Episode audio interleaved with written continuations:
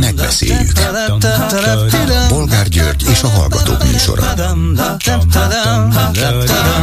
A műsor telefonszámai nulla hatvanegy, háromnyolcvanhét, nyolcvannégy, ötvenkettő és nulla hatvanegy, háromnyolcvanhét, nyolcvannégy, ötvenhárom. Jó napot kívánok, a Klubrádió mikrofonjánál Bolgár György. Mai műsorunkban beszéljük meg, hogy Novák Katalin senkit nem hagyott bizonytalanságban. Néhány órán belül aláírta a pedagógusok jogait korlátozó törvényt.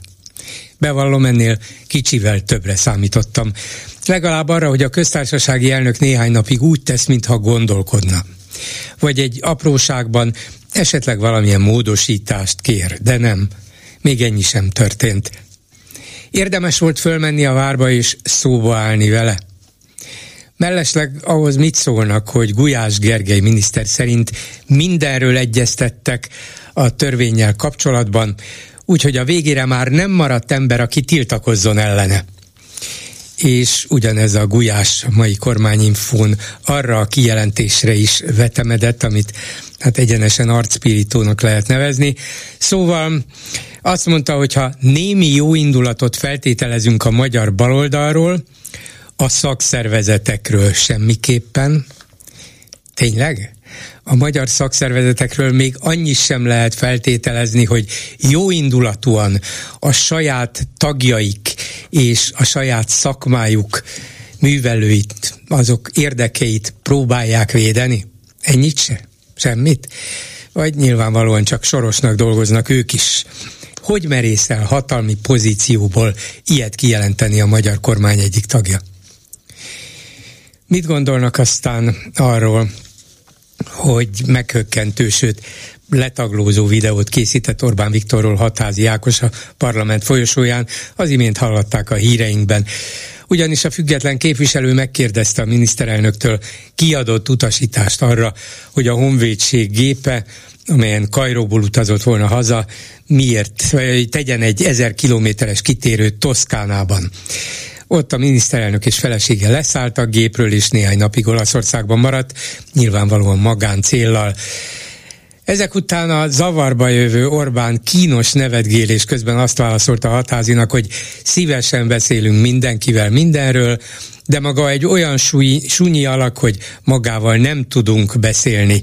Sompolygó, súnyi róka, mindig hazudik, mindig sompolyog, egy szőrét hullató, súnyi vidéki róka. Ilyen nincs, de van. Ez a magyar miniszterelnök több mint tizenhárom éve egyfolytában, és összességében már több mint tizenhét éve. És a hívei egy ilyen performancehoz elégedetten és nevetve tapsolnak. Hogy létezik ez? Mi a véleményük továbbá arról, hogy a jövő heti Bálványosi Szabad Egyetemen, vagyis Tusványoson, ahol Orbán Viktor minden évben mond valami nagyot, vagy okosságot, vagy valami rókás, ravaszat, több ellenzéki politikus is részt vesz? Van ennek értelme? Vagy csak a Fidesz díszletei lesznek, maradnak, akármit mondanak, csinálnak, vagy akármit szándékoznak ezzel a részvétellel elérni?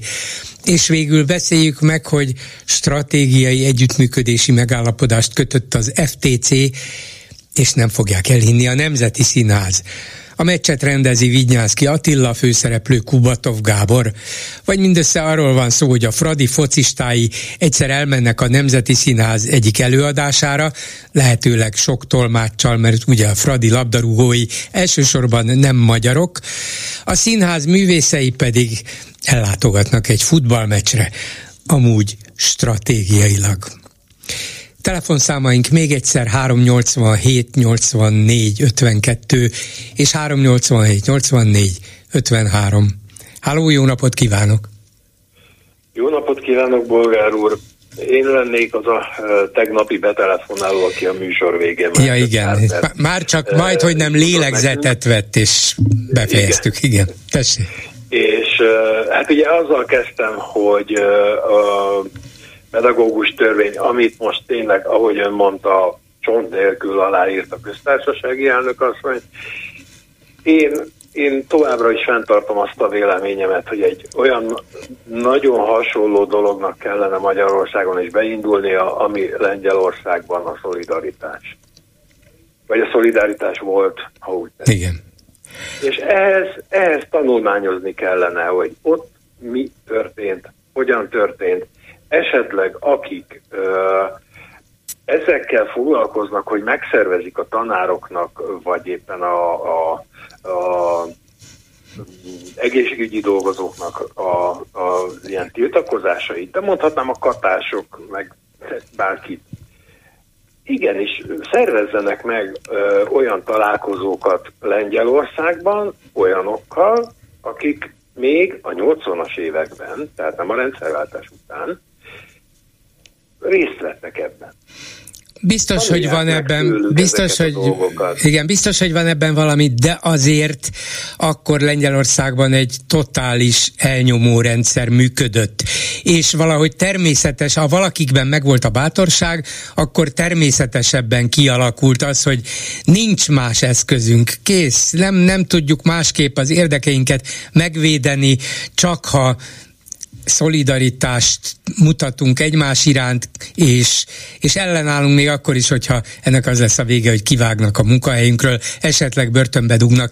Itt az emberek nem érzik a totális elnyomást, lehet, hogy érzik azt, hogy hát itt is a kormány akarata érvényesül, ott is lenyomják a mi akaratunkat, amott sem veszik figyelembe a mi érveinket, de a totális elnyomás érzete hiányzik. Ez tökéletesen igaz, és én ilyen szempontból abszolút nem is vitatnám ezt, amit ön mond, de a helyzet némileg hasonló. Egyrészt, másrészt természetesen azt a lengyel szolidaritást nem lehet egy az egyben áthozni Magyarországra. Tehát valamilyen szinten kell egyfajta adaptáció egyrészt, másrészt maga az, hogy szolidaritás, az nem csak azt fogja jelenteni, vagy jelenthet, jelenthetné, hogy uh, ugye együtt tüntetünk meg ilyesmik, hanem hát más tekintetben is segíteni egymást. Tehát, igen, uh, igen. Ugye uh, azt hiszem talán a tegnap előtti műsorában volt az uh, téma, ugye, hogy uh, ez az uh, amerikai politikai tanácsadó, ez a Finkelstein, ha jól igen, emlékszem. Igen. Ugye azt tanította meg Orbán Viktornak, hogy keressen ellenségeket. Hát a szolidaritás jelszava az lehet, hogy barátokat, szövetségeseket keresünk. Igen, ez jó, tehát nekem szimpatikus is, valahogy el kellene kezdeni, meg kellene próbálni, mert különben biztos, hogy reménytelen. Így igaz, és akkor mondjuk tényleg arról szólna ez az egész dolog, hogyha vannak idős emberek vidéken, vagy, vagy, vagy bármi, rokkantak, nem tudom én, és a szolidaritás az, amelyik segít nekik, mert azért, azért természetesen nincsenek illúzióim, ez nem egy hónap alatt alakul ki, vagy egy két hónap alatt, tehát ez, ez azért évek kellenek, jó eséllyel. De el kéne kezdeni, mert úgy vélem, hogy nagyjából valahol az utolsó pillanatok egyikében vagyunk, hogy egyáltalán ezt el lehessen kezdeni, mert ha ennek van egy széles tömegbázisa, pártszimpátiától függetlenül, és ez azért elég fontos, a másik meg, amit mondtam tegnap, hogy ugye nem a parlamentbe, hogy is mondjam, vágyó közösségről lenne szó, hanem arról, hogy ez egy akármilyen összetételű kormányt rá tud venni meghátrálásra olyan ügyekben, mint például ugye ez a pedagógus törvény, vagy éppen az eszetlenül ö, létrehozandó akkumulátorgyárak, mert éppen ön is mondta, hogy nem ördögtől való az, hogy akkumulátorgyár épüljön Magyarországon, de úgy, ahogy jel, állás szerint tervezi a kormány, hát ez, ez katasztrófa. Igen, ez így abszurd. Igen. Igen.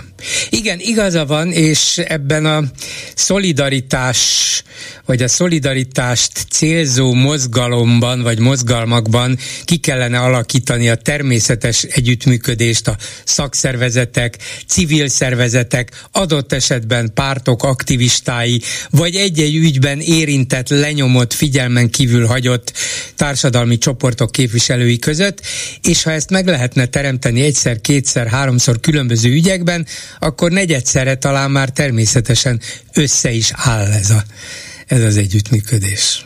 Egyrészt, másrészt pedig azért vegyük azt is figyelembe, hogy a, ugye itt a tömegnek van egy hangsúlya, mégpedig az, hogy bármelyik ilyen, ilyen, hát hogy is mondjam, talán félig meddig diktatórikus, vagy ö, hasonló ö, média, mint ami például ugye Magyarországon is van ilyen, ez a, hát mondjuk egyeduralkodó, nem tudom, minek lehetne helyesen nevezni. Ez egy-két embert azért ki tud kezdeni, tehát, vagy legalábbis megpróbálja, ugye most legújabban a Hadházy, de volt régebben ugye, hogy Botka Lászlóra is rászálltak, és így tovább, és így tovább, na de azért több száz emberrel Már, már nem tud kezdeni, aztán ezrekkel megint nem tud mit kezdeni. Igen, igen. Biztos, hogy így van. Valahol erre kell keresni a megoldást, de hogy ki lesz az, aki ezt képes megcsinálni, akire hallgatnak, aki, akiben meg lesz az erő, hogy ezt megszervezze, nem csak magányos harcos marad, mint Hadházy, az egy jó kérdés, de, de valószínűleg kérdés, itt kéne. De, de, de én pont ezt mondom, Hogy, hogy sokan gondolkodunk talán így, én is sokszor, uh, ilyen egy emberben. De én pont arról beszélek, hogy akik ezt megszervezik. Tehát, hogyha ezt uh, húsz-harminc ember összebeszél, hogy elkezdjük megszervezni, aztán leszünk ötvenen. Leszünk kétszázan. Persze, persze, persze. De össze kellene ez, gyűlnie ez, egy csoportnak. Ezzel semmilyen lejárató média nem fog megtenni. Össze kellene gyűlnie egy csoportnak, amelyiknek ez a, ez, a, ez a terve, ez a stratégiája, el is kezdik kidolgozni, és aztán megpróbálnak másokhoz közel kerülni, másokat bevonni, ilyen szempontból országossá vagy több rétegűvé tenni ezt a mozgalmat, ezt a szolidaritást, de kell hozzá nem egy ember, önnek igaza van, hanem néhány Néhány ember, aki érzi magában ezt az elszántságot, elhivatottságot, és képességet, hogy meg tudjuk csinálni. Egy ember, ha kitalálja, az kevés, igaz? Ez így igaz. Nem tudom, mennyi időnk van, hogy még a hétfői szoboszlai ügyhöz... Mondja, mondja el szoboszlai ügyet. Ha esetleg megengedné. Igen. Mert én úgy látom, hogy itt azért vannak gondok, és... Uh, uh, azt mondanám, egy devet mondanék, Ferenci Attila, uh, futballtradíció kutató és fejlesztő. Uh, az ő egyik tanítása az, hogy uh, a, hát, hát nem csak a futballban, hanem általában a látványsportokban a néző, a szurkoló, a tulajdonképpeni minőség ellenőr, és ha a néző szurkoló sem ért a futballhoz, meg hát ugye az edzők jó része sem, akkor sajnos ez a kör ez, ez bezárult, és ez egy nagyon rossz kör. Tehát eh, annyit szeretnék ezzel a Szoboszlai Dominik üggyel kapcsolatban eh, tisztázni, hogy mindenki az akadémiákról beszél. Az akadémiák nagyjából negyven-ötven százalékban járulnak hozzá ahhoz, hogy valakiből egy kész érett futballista legyen. A hangsúly nem itt van, hanem az akadémiai időszakot megelőző életkorokban. És akkor itt jönne egy kevéske biológia, meg fizika nem lesz olyan nagyon vészes. Képzeljünk el egy öt-hat éves kisgyereket. Fiú vagy lány, az teljesen mindegy, egyformák vagyunk. A neurológia évtizedek óta tudja, az idegtudomány, hogy az ilyen fiataloknak az idegrendszere úgy néz ki, hogy van egy köteg részvezeték, amelyek egyeken, egyiken sincsen semmiféle szigetelés, ezek úgy, úgy vannak, és mindegyik érintkezik mindegyikkel. De mindegyik vezeték megy egy adott pontból egy adott pontba. Tehát A vezeték, B vezeték, C vezeték, stb. Megy az egyes pontba, kettes pontba, hármas pontba. Most könnyű elképzelni azt, hogyha ugye az A betűvel jelölt vezetékvégeken villanykapcsoló van, a számmal jelölt vezetékvégeken izzólámpa, akármelyik lám- kapcsolót kapcsolom be, az összes lámpa ki fog gyulladni, hiszen mindegyik vezeték érintkezik mindegyikkel. A tanulás folyamata az, hogy egy adott vezetéken, tehát két végpont között kialakul szigetelés. Onnantól kezdve a megfelelő kapcsolót megnyomva a megfelelő lámpa gyullad. Ez, ez hívja úgy a neurológia, hogy a mielin hüvely kialakulása. Na most... Uh, ugye és ez egy korábbi dolog, életkorban alakul ki, vagy alakítható ki? Pontosan, pontosan. Uh-huh. Tehát ez az egész, ez arról szól, hogy amikor az ilyen kis öt-hat éveskét leviszik, hát mondjuk most maradjunk úgy, hogy futball, de ez, ez sok minden másra is igaz lesz. Tehát leviszik ugye a szülei, mert hogy érdekli, futballozni. Ugye, hát mi van a futballban, ugye dekázni megtanul, meg passzolni, meg kapura rúgni, cselezni, stb. stb. És otthoni zajlik az élet, mert ugye apa, anya, meg a gyerekek együtt mosnak fogat, ugye tanul fogat mosni, tanul kanála lenni. Ezek mind-mind ugyanazok a folyamatok, az úgynevezett finom motoros mozgások. Na most, a, a tudósok azért eléggé kíváncsi emberek, azt is vizsgálták, hogy életkorok szerint ez az úgynevezett szigetelés az idegpályákon, ez mennyire könnyen, gyorsan alakul ki. És azt találták, hogy valahol tizenkét-tizenhárom éves kor környékén ez a folyamat ez elkezd drasztikusan lassulni, nehezebbé válni. Magyarán, amikor arról van szó, hogy van egy tizennégy éves fiatal, és bekerül egy akadémiára, és labdakezelésben ügyetlen, nem tud megfelelően passzolni, nem tud játékhelyzeteket felismerni. Az akadémia már nem fogja olyan szintre felhozni, hogy egy nyugati klub megvásárolja.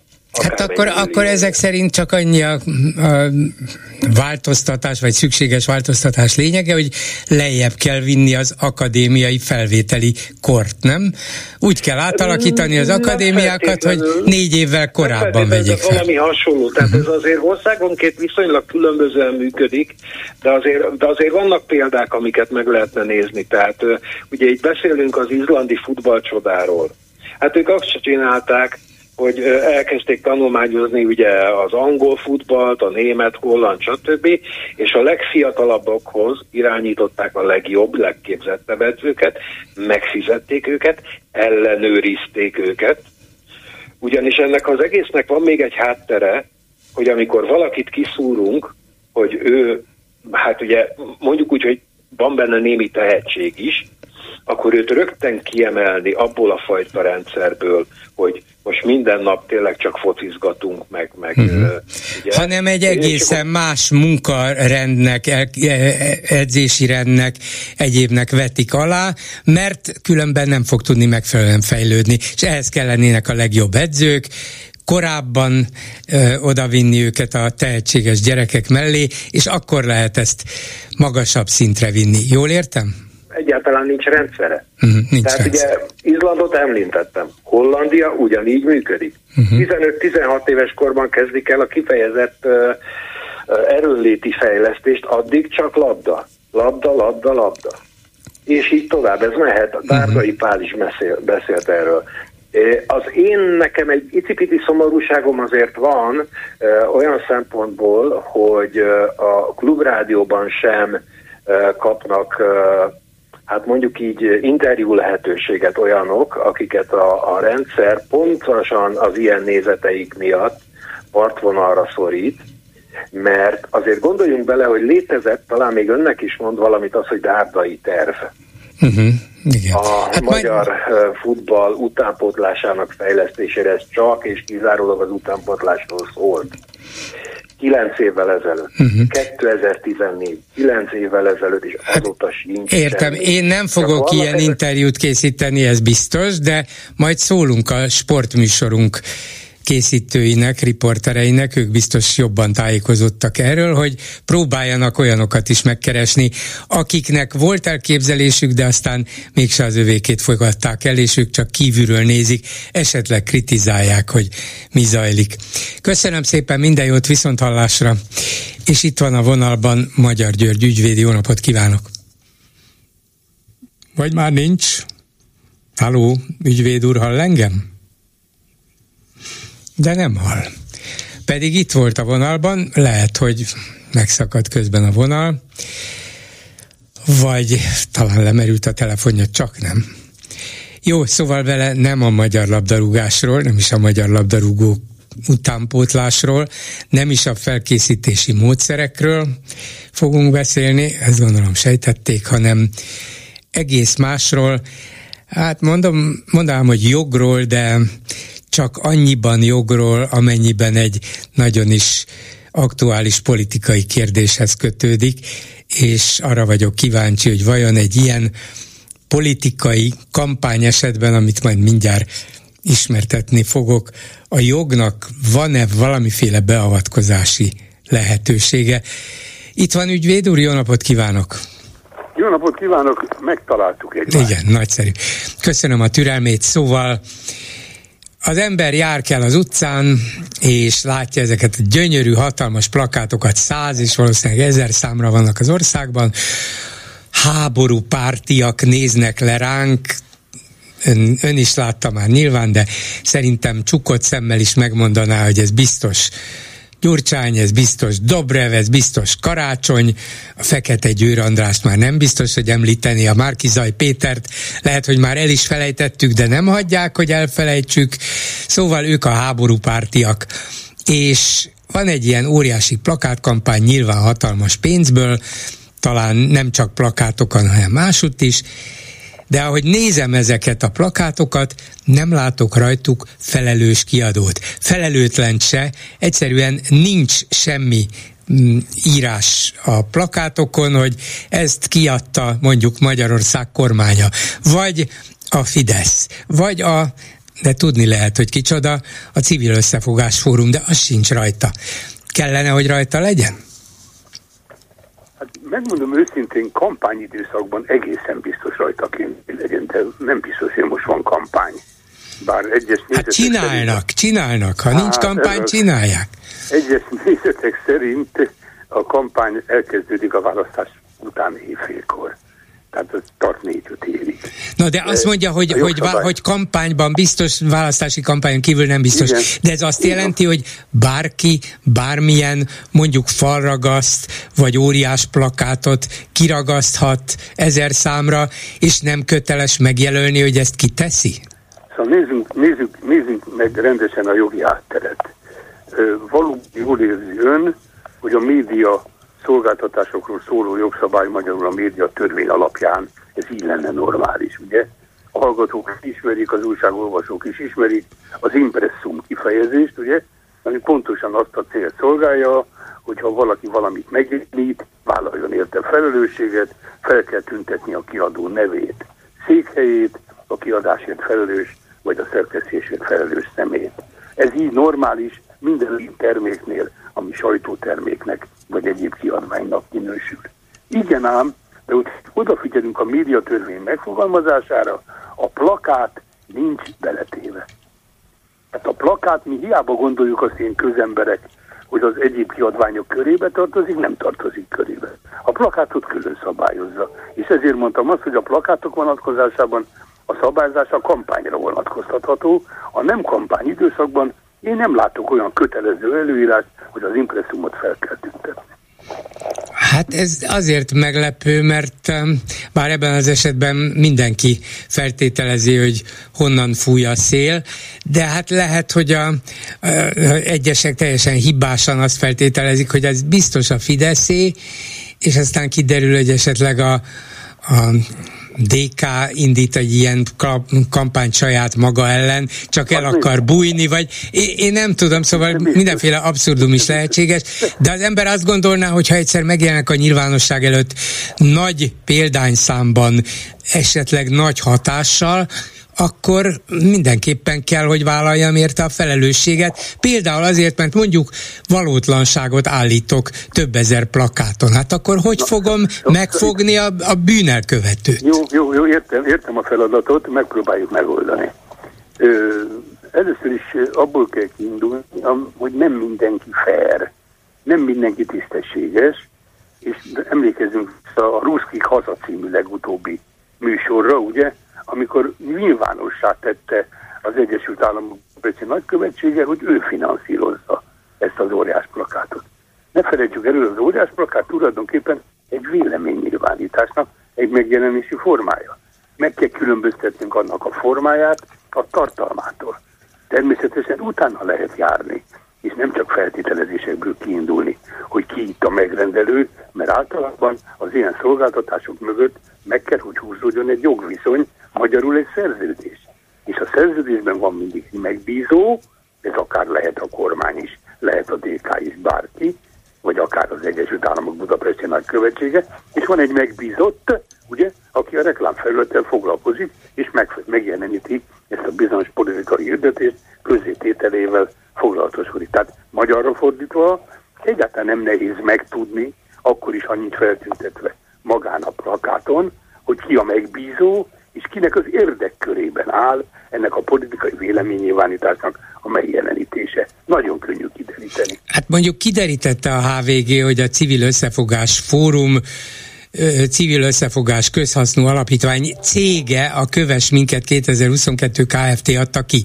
De attól függetlenül, hogy ők ezt hogy tudták meg, ha egy járókelő azt mondja, hogy na hát azért én ezt már nem tűröm, és fel akarom jelenteni ezeket, vagy tiltakozni akarok annál a cégnél, vagy alapítványnál, vagy egyesületnél, vagy pártnál, amelyik ilyen valótlanságokat állít, akkor hogyan tudhatja meg az a az a nem há vé gé szerkesztőségben dolgozó, hanem csak egyszerű járókelő, hogy ki a fene az, aki ilyen mögött áll? Hát ezt mondom, ez a tisztességből azt következne, hogy az az impresszumban itt is meg kéne jeleníteni, ezért hoztam példaként a nagykövetséget, hogy ki áll-e mögött. De mondjuk, mint az előbb elmondtuk, ez kiteríthető még egy egyszerű járókelő részére is. Az egy másik kérdés, hogy kivonható felelősségre annak tartalmáért. Mert ha formai hibák lennének, akkor még arra is van jogszabály, találunk arra is, a településképet védi a helyi önkormányzat, de tartalmáért nem felel. Tehát az a dolog lényege, hogy ez valahol egy véleménynyilvánítás, és Bolgár úr is hallott már ilyet, és a hallgatók is hallottak már ilyet, hogy föl vagyunk háborodva valaminek az elkövetése okán, de miután a bírósággal kerül az ügy, ez véleménynek fog minősülni, nem pedig tényállításnak, és ha nem tényállítás, ha nem vélemény, akkor nincs jogkövetés. De ön is hallott már nyilván olyat, meg én is, hogy olyan mondjuk egyszemélyes aktivistát, vagy néhány aktivistát, aki összehangoltan dolgozott, elmarasztaltak azért, mert valamelyik mondjuk párt vagy szervezetnek a plakátjait elkezdték megrongálni, vagy ráírtak valamit, vagy ráragasztottak valamit. Az más. Most tetszett kimondani a műsort. A magrongálás. Az már rongálás. Az Aha. már egy elkövetési magatartás. De az nem azért véleménynyilvánítás? Valaki oda, pedig, oda teszi a háborúpártiak plakátra, hogy békepártiak, az rongálás? Vélemény, a véleménynyilvánítok, de egyúttal vele joghátrányt okozok. És, és kárt keletkeztetek. Értem. Mert az a szerencsétlen sok pénzt adott azért a plakátért, én meg letépem, meg összefirkálom, akkor a rongálásért felelősségre leszek vonva, nem a véleményemért, vagy az ellenvéleményemért. Ez a dolognak a lényege. El kell tudni tűrni az ilyen kifejezésrendszert, és nem véletlenül használják a plakátot ilyen formában a vélemények megnyilvánulásának, de ha valaki rongál, joghátrányt keletkeztet, kárt keletkeztet, akkor azért jogi felelősséggel tartozik. A véleménynyilvánítás pedig, mint tudjuk, szabad. És a véleménynyilvánítást el lehet titkolni, hogy hát én nem is létezem, de véleményem azért van. Értem. A disznóság, maradjunk abban, hogy disznóság, a jog ezt nehezen kezeli, ezért én próbáltam én magam is megnézni, hogy talán a Jóisten segítene engem abban, hogy megmondhatom, hogy a médiaszolgáltatáson és a tömegkommunikációról szóló rendelkezésekből adóan itt is elők van írva az impresszum, de tessék elképzelni, hogy egyéb kiadványnak nem minősül a plakát. És ha nem minősül annak, akkor nem tudom ráhúzni a médiatörvény szabályozó rendszerét, ettől még keretkezhetnek hátrányok, lehet kérni helyreigazítást, lehet bírságoltatni, sérülemdíjat, de sajnos a plakát vonatkozásában nem tekintik sajtóterméknek, és nem tekintik médiakiadványnak. Ebből fakadóan, tehát ezzel vissza is lehet élni, de még egyszer mondom, hogy kezdtük a mai beszélgetést, a kampányra már szigorúbb szabályok vonatkoznak. Értem.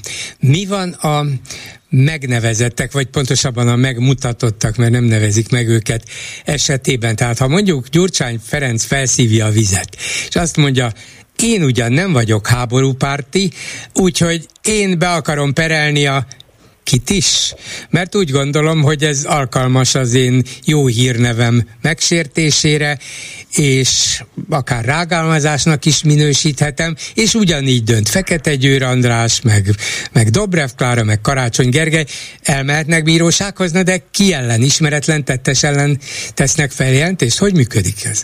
bárki bárhova elmehet, eredményen nulla. Eredményen nulla. Azt tudjuk, ugye a közelmúltban kivették a büntető kategóriáját ennek a rágalmazásnak becsületét. Na de attól még fizethetnek, nem? A, a nem létező kiadók. A polgári része megmaradhatnak, ha még egyszer mondom, ha ez tényállítás lenne, és nem politikai vélemény. Uh-huh. És ha ez vélemény, akkor már nincs elmarasztalhatóság. Ez a problémája az egész összes ilyen ügynek. Azon túlmenően az Alkotmánybíróság úgy döntött, a kúria előzetesen szintén állásfoglalt ebben a kérdésben, a politikusoknak sokkal máshol van a tűrés határuk. A politikusoknak tűrni kell, hogy szép vagy csúnya képeket tesznek ki róluk, és a véleményüket, vagy a megnyilvánulásaikat kinagyítják, vagy eltorzítják.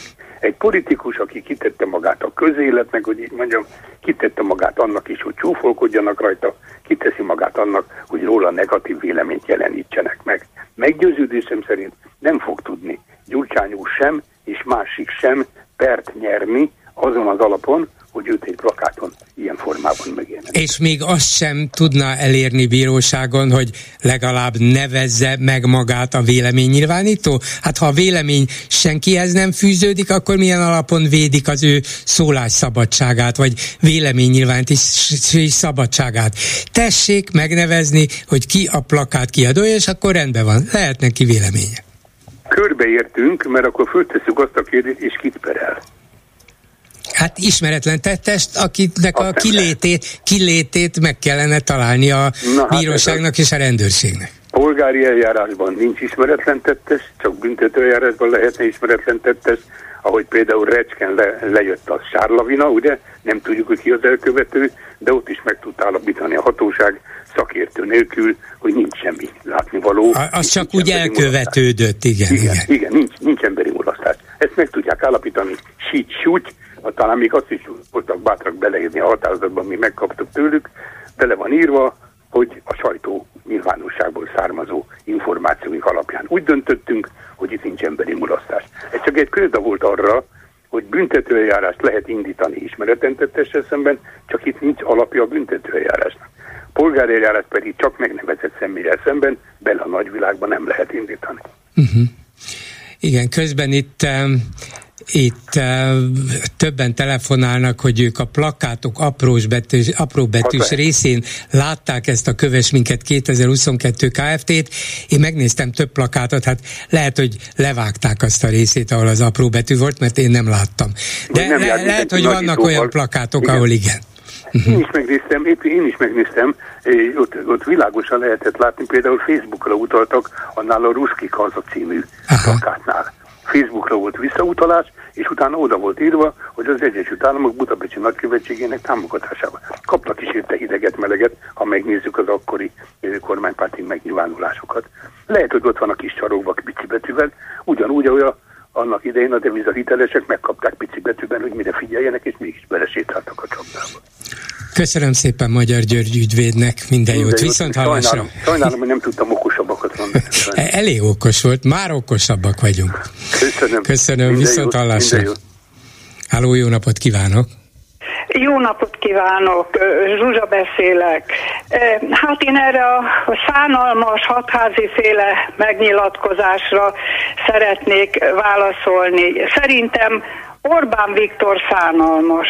Azt beszél így, aki minden cselekedetét harminc-ötven évre titkosítja, akinek a minisztériumai semmibe veszik a törvény adta időben, a fel, hogy törvény, törvényesen adjanak időbe felvilágosítást, csak hosszadalmas bírósági döntés alapján ah, na, akkor esetleg adnak. Nem az a sunyi róka, aki kérdez, hanem aki minden strómanokkal és titokba intéz, folyamatosan rejtőzködik, nem mer vitázni, nem mer kimenni, még választások előtt se ülre senkivel vitázni, mert abban a percben kiderülne, hogy meztelen a király. Ezzel testőr nélkül és golyóálló mellői nélkül emberek közé nem mer beállni. Kérdezem én, ki a sunyi róka?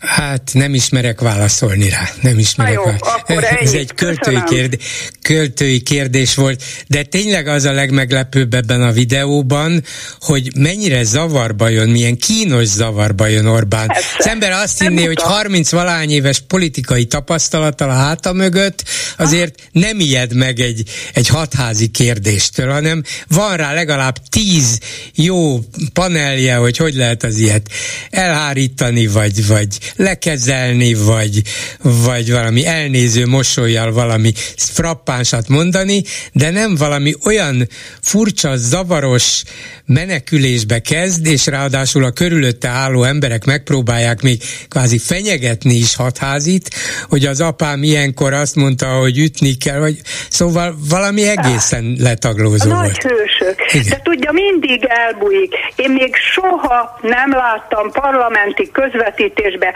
arra válaszolni a tisztelt miniszterelnököt, mert hogy úr, nem úr, az biztos, de a tisztelt miniszterelnököt még soha nem láttam egyenesen szembenézni arra, vá- mindig valami kitérő, vicces, ócska, focista özével válaszolt. Igen, hát körülbelül így, így van, igen. És hát ha már egyszer, egy, ráadásul ez egy lényeges kérdés, ez nem egy vicces így kérdés, van. Nagyon is fontos is, más országokban politikai botrányt, politikusok lemondását kiváltó kérdés, mire tetszett használni az állami repülőgépet? Magáncélra? Hát ez legalábbis olyan, olyan kellemetlen dolog, ami miatt mások kénytelenek távozni a politikából, vagy azonnal kifizetni ennek a költségét, ha lebuktak, és vállalni az egyéb politikai következményeket, de ilyen ellentámadással sehol nem mernének válaszolni rá. Sehol. Na de könyörgöm, kibújik apuka háta mögé mondjuk hatvan puszta ügybe, és kibújik, amikor ugye nem mi nyerjük a legtöbbet Tokaj-hegy alján. Most ugyan a kislánya a Strómantól vissza idézőjelbe vásárolt, tehát ez nem volt egy valós izé, kereskedés. Akkor szépen eladták Tokaj-hegy alját, illetve átiratták valakinek nyilván a nevére, gondolom én, és... És, és most kislánya visszaváltotta, illetve visszaírták kislánya Ráhel nevére. Ki a róka? Kérdezem én. Igen, hát mi vegyük a legtöbbet, hiszen mi érdemeljük meg leginkább, nem? Nem mi nyerjük a legtöbbet, nem, de igen, végül is mindig de, ők nyernek. Igen, de mi vegyük a legtöbbet. Most már, hogyha itt lehet venni, adni, vedni, hát vegyük meg, aztán, igen. hogy kitől, és hogyan, mennyire. Még nem tudunk. Igen. Hát ha nem volna Hadházy, a tizedék nem tudnák.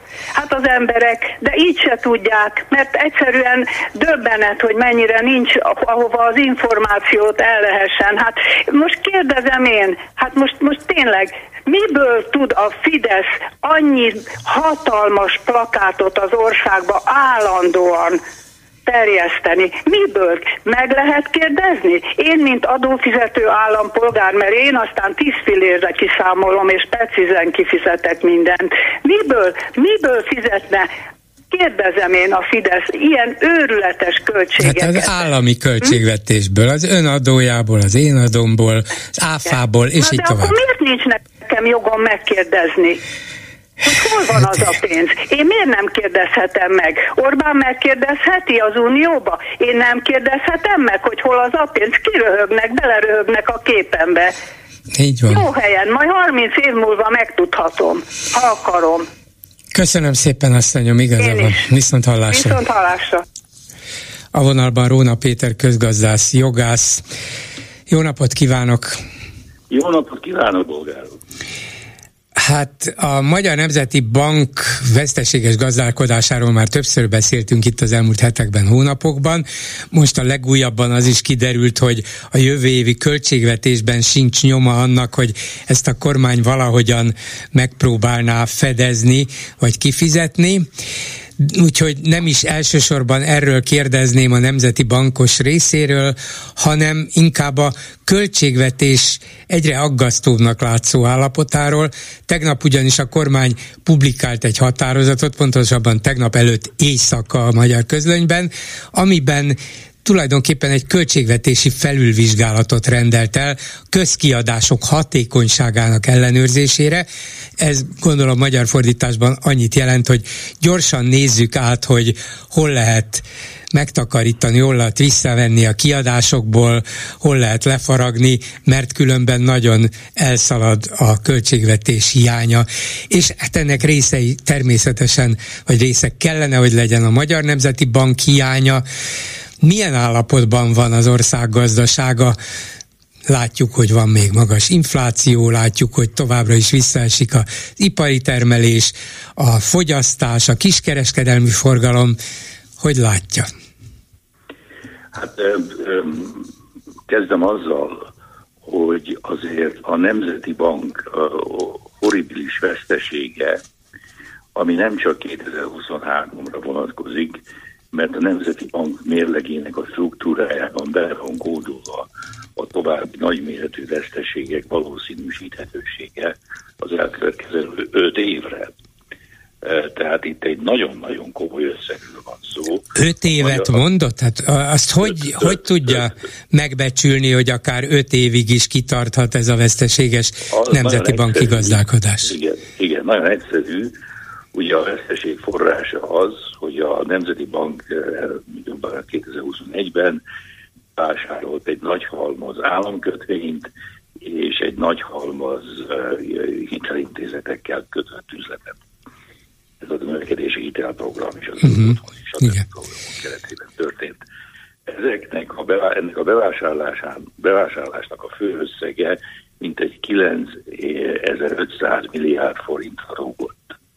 Ebből most már olyan ezerötszáz milliárd lejárt, tehát most marad még továbbra is nyolcezer milliárd forint ebből a halmazból. Ennek a halmaznak a kamati jövedelme egy másfél százalék. Ezt az, és ennek a futamideje három, négy, öt, majd hét, nyolc, kilenc, tíz éves. Uh-huh. Tehát a futamidő az ismert. Ezt a halmazt a Magyar Nemzeti Bank most ugye a tizennyolc, majd, majd utóbb tizenhét, és most már csak tizenhat százalékos kamattal finanszírozza. Hát ez nem tűnik jó üzletnek. Tehát itt van egy tizenöt-tizennégy százalékos mínusz, egy mintegy nyolc milliárd forintos nyolcezer milliárd nyolcezer milliárd forintos állományon, ugye? Ami, ami a következő években is csökkenő mértékben, mert ugye vannak a törlesztő részek, a kötvények egy része kifut, de öt évre biztos, biztos egészen valószínűsíthető, hogy ez a veszteség halmaz legalább ilyen éves szinten ilyen ötszáz, öt, öt, öt, igen, ötszáz milliárd forintra plusz fog rúgni. Na most ezt a körülményt a Nemzeti Bank csak úgy tudja kezelni valójában, hogyha csökkenti a kamatot. Tehát, hogyha a tizenöt százalékos kamat helyett tizennégy, tizenhárom, tizenkettő Na de ezt boldogan csökkentené, hiszen ez végül is senkinek se jó, az csak egy ilyen kényszerű megtámasztása a forintnak, amelyik most mellesleg tovább elkezdett romlani az elmúlt napokban. Tehát, ha, de ha nem romlik tovább, akkor a Nemzeti Bank boldogan fogja csökkenteni ezt a kamatlábat. De hát éppen azért romlik, mert csökkenti a kamatot. Uh-huh. Tehát... Tehát ugye az, a spekulátoroknak jó, hogy Magyarország fizet nekik tizenöt százalékot a pénzből, mert ilyen összeget, ilyen kamatot sehol a világon nem kapnak. Igen, most már igen. háromszáznyolcvanöt fölött van, úgyhogy mintha igen. megnyomtak volna egy gombot, és megy egyre lejjebb. Hát így az egész világ nézegeti a magyar költségvetést, és hát azt mondja, hogy ja, jó, hát akkor most pakolok. Ugye? Tehát... tehát itt van ez a hatalmas veszteség. Na most annak idején, tavaly ősszel, amikor a kormány vezette a Magyar Nemzeti Bank törvény módosítását, annak érdekében, hogy kapjon egy kis laufot, nevezetesen öt évet, hogy a hiányt pótolja, a Nemzeti Bank Intézet benyújtotta a törvényjavaslatot az Európai Központi Banknak, hogy az véleményezze, hogy ez rendben van-e, és a Nemzeti Központi Bank azt mondta, hogy nem, nincs rendben. és az nem elfogadható, mondja az Európai Központi Bank, hogy a Nemzeti Bank negatív tőkével, tehát a jegyzett tőke, ami tíz milliárd forint a Nemzeti Bank esetében, a, nem, a, a, nem, jegyzett, a jegyzett tőke alatti összeggel próbáljon hozamosabb ideig, ezt a kifejezést, amit használni, működnek, működni. Tehát, tehát, mivel az év elejére a Nemzeti Bank tőkeállománya kétszázötvenhat milliárd forintra rúgott, és mivel a saját elemzése szerint idén a vesztesége legalább ezernyolcszáz milliárd forint lesz, ha azt veszük, hogy elmúlt hat hónap, akkor ennek a veszteségnek körülbelül a fele már realizálódott is, akkor azt kell mondanunk, hogy jelenleg a nem, Magyar Nemzeti Bank tőke nélkül a negatív tőkével működik, amit pótolni kell. Na de ha a kormány nem pótolja, vagy legalábbis nem látszik ennek semmiféle nyoma, akkor mit csinálhat a Nemzeti Bank? Hát be nem zárhat. Hát be nem zárhat, nem is fog bezárni, meg fog próbálni tovább működni.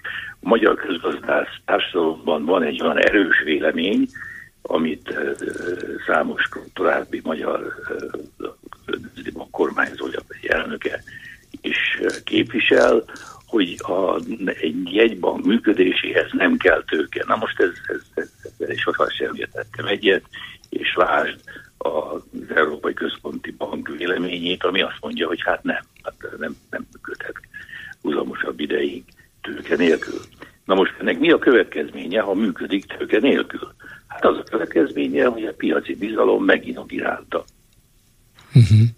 Mert nem látják mögötte azt az anyagi hátteret, aminek alapján működni igen, kellene. Ez az uh-huh. elmélet, hogy nem kell a Nemzeti Banknak tőke, ez a nevezhetjük liberális közgazdaságtani elméletnek, a, a, ennek az az alapja, hogy hát ott van mögötte az állam, és az állam majd biztosítja neki a tőkét. De hogyha kiderül, mint hogy esetünkben kiderül, hogy a költségvetés erre képtelennek tűnik, ugye, akkor ez a negatív tőke már egy nagyon komoly tételre emelkedik.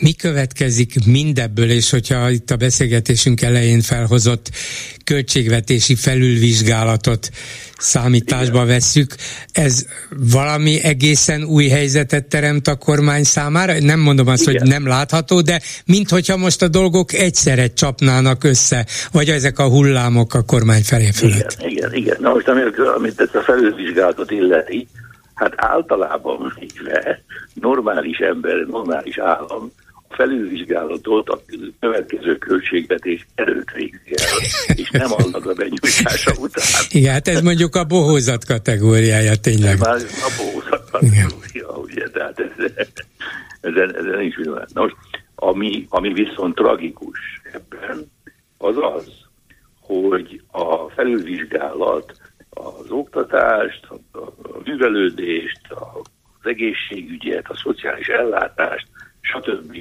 Szociális programokat érinti a legérzékenyebben az, az kormány által előadott lista szerint. Igen?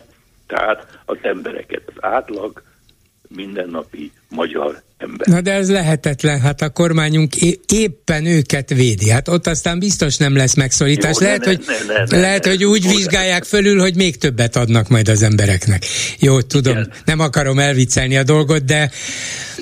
Ne, ne vicceljük el, mert ez egy tragikus helyzet. Igen. Ugye, na most, ugye, amikor a kormány beszél arról, hogy hogy állunk mi magyarok eh, eh, anyagilag, akkor sohasem említi meg, hogy van egy... Tehát, tehát a, a magyarok jólét nem attól függ, hogy mekkora az egyfőre jutó gé dé pé. A gé dé pé, egyfőre jutó gé dé pének ez semmi köze nincs. Ez egy teljesen süket duma, ami a félrevezetés szolgálja. Az számít, az a jólétnek a mércéje, hogy mennyit tud az átlag ember fogyasztani. A fogyasztás mértéke az, ami méri az ő jólétét. Na most a helyzet az, hogy ma már Magyarország az Európai Unión belül az utolsó előtti szinten van a fogyasztás tekintetében. Nálunk kevesebbet már csak a bolgárok fogjuk fogyasztani. De majd lehet, hogy őket is utolérjük, csak az lefelé lesz. Ahogy haladunk, őket is utolérjük, igen. Na most jön ez a felülvizsgálat, aminek akármi lesz az eredménye, akármit csinálnak, ez a magyar átlagember fogyasztásának további csökkenését, csökkentését fogja eredményezni. Uh-huh. Ehhez áll hozzá jön még a kezelhetetlen és kezeletlen infláció. Yeah. És hát itt van az óriási nemzeti bank vesztesége, amire nem tudom mit csinálni. Igen.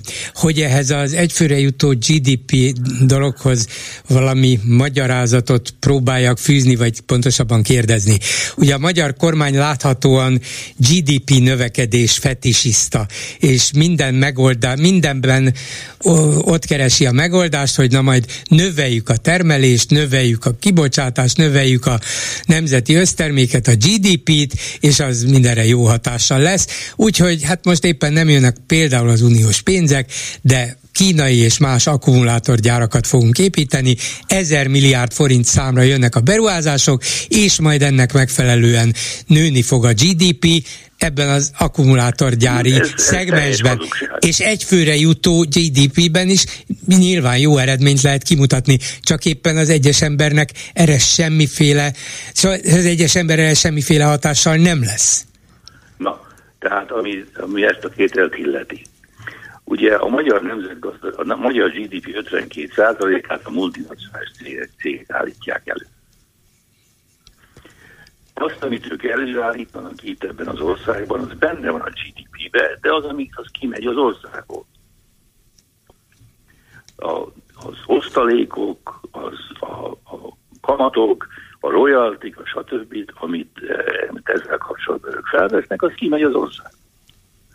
Tehát ennek a termelésnek a hatása a magyar társadalom fogyasztási színvonalához édes kevés van, mert ott van munkahelyt, kapnak bért, fizetés, stb. De ennyi. Igen? Tehát, tehát ez, ez, nem, ez, ez egy teljesen más dolog, ez az egyfőre jutó gé dé pé.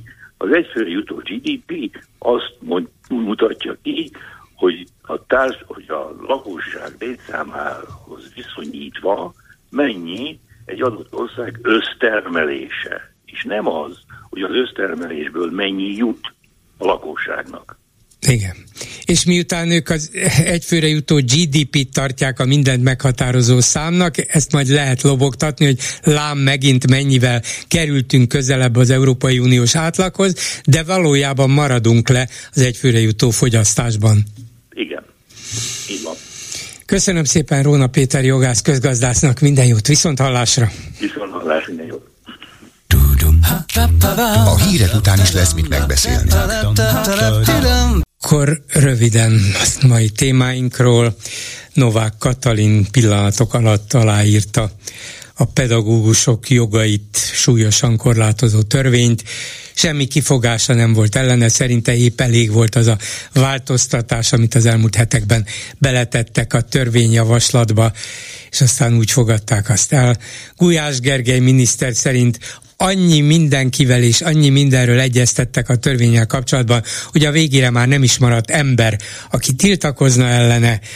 Még azt is képes volt mondani, hogy ha némi jó indulatot feltételezünk a magyar baloldalról, és hozzátette a szakszervezetekről semmiképpen, vagyis ezek a rossz indulatú szakszervezetek, de hát most akkor a rossz indulatú szakszervezetek sem mentek már tiltakozni, kérdezem én, ha egyszer már elfogtak a, tiltak, elfogtak a tiltakozók.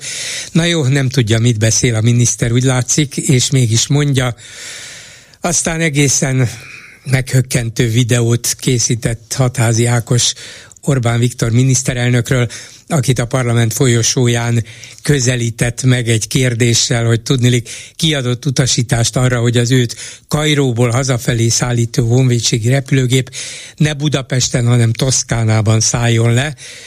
Ki is lehetett, az mi is gondolkodunk rajta, Hadházy is gondolkodik, de meg akarta tudni a miniszterelnöktől személyesen, aki azonban nem válaszolt és nem vállalta a felelősséget, nincs is felelőssége. Milyen felelősségről beszélünk, hanem azt mondta neki kínos nevetgélés közben, után, alatt, hogy szívesen beszélünk mindenkivel, mindenről, de maga olyan súnyi alak, hogy magával nem tudunk beszélni. Sompolygó súnyi róka, mindig hazudik, mindig sompolyog. Egy szőrét hullató súnyi vidéki róka. Ez a vidéki, nem is tudom, hogy hogy jutott eszébe. Ilyen lekezelő jelző akar ez lenni. Hát ha jól tudom, Orbán Viktor is egy vidéki ember, és nem használom ezeket az egyéb jelzőket, amelyeket ő Hatházira használt, de vidéki ember. Ő is, Hadházy is, ebben önmagában tudtommal semmi rossz nincs. És hát válasz persze nem érkezett. Ez a lényeg. A sunyi sompolygó rókán, szőrét hullató vidéki rókának miért is válaszoljon a budapesti ember, aki a várba költözött. És a jövő heti Bálványosi Szabad Egyetemen, vagyis Tusványoson, ahol Orbán Viktor minden évben elmondja a maga világmegváltó okosságait, több ellenzéki politikus is részt vesz, van-e ennek értelme, és végül ez a stratégiai együttműködési megállapodás, amiről a híreinkben is szó volt, a Nemzeti Színház és az ef té cé között, hát ez gyönyörű, tényleg gyönyörű. Emlékszem, a nyolcvanas évek elején még a rádióban készült egy hosszabb riport arról, méghozzá a száz hatvannyolc óra című műsorban, már nem Ipper volt a főszerkesztő, arról, hogy a tatabányai szénbányák és az Operettszínház egy-egy szocialista brigádja, testvérbrigádok voltak, együttműködési megállapodást kötöttek, és ennek keretében a művészek is elmentek megnézni, hogy a fiúk a bányában hogy dolgoznak, és a fiúk a bányából elmentek az Operettszínházba, hogy ők ott hogy dolgoznak, fiúk és lányok együtt. És mind a ketten brigádvezetők nagyon lelkesen és elismeréssel nyilatkoztak a másikról, hogy hát igen, a színpadon is azért komoly munka folyik, hát még a bányában. Mondom, ez a nyolcvanas évek eleje volt, és azt gondoltam, hogy hát egy ilyen termelési riportot talán nem kellene leadni már. Már is, meg mégis, meg egyáltalán. Azt mondták, hogy hát ha nem tetszik, akkor el is mehetek a száz hatvannyolc órától. Így is történt. De a riport lement. Hát majd most megint fognak készülni ilyen termelési riportok. háromszáznyolcvanhét nyolcvannégy ötvenkettő és háromszáznyolcvanhét nyolcvannégy ötvenhárom a számunk. Háló, jó napot kívánok! Jó napot kívánok, Bolgár úr! Én a, Sunyiro, a Hadházy, mint Sunyi Róka, a diktatú, nem, a demokratúrához is szeretnék hozzászólni, meg egy, egy, egy, egy mondatot, kettő mondatot ahhoz, hogy miért írta alá a Novák Katalin. Hát először is, remélem mostantól kezdve nem csodálkozunk azon, hogy Orbán Viktor miért nem ad interjút gyakorlatilag Magyarországon senkinek. Ő, neki sikerült szellemileg teljesen leépülnie, illetve leépítetnie magát, ugye? Amikor annak idején érte az a csalódás a Gyurcsánnyal kapcsolatosan, akkor ő megijedt, visszakozott, a környezete is tart tőle, most már azért tart tőle a szörny- környezete, mert ők tisztán világosan látják, ott vannak vele minden áldott nap, tehát világosan látják, hogy az Orbán Viktor, mint miniszterelnök, erre alkalmatlan. Én megmondom őszintén, én már nem is azt látom benne, hogy ő mint miniszterelnök, hanem én azt látom benne, hogy egy, egy dacos, erőszakos, toporzékoló kisgyerek, aki nekem van igazam, akár mi van, gondolja végig, hogy most tulajdonképpen azt lehet mondani, hogy ez az Orbán Viktor azt hiszi, hogy ő mindenhez ért. A gazdasági dolgokhoz ért, ugye, nem hallgat meg senkit, illetve hát azokat, akiket, akiket oda vesz maga köré, azok nem biztos, hogy azt gondolják, de azt mondják. Tehát ő ért a gazdasági dolgokhoz, lehetett hallani a Róna Viktortól, hogy mit mondott, a költségvetés egyáltalán nem biztos, hogy tökéletesen azt látjuk, hogy olyan a költségvetés, mint amilyen, lehet, hogy az még, még durvább.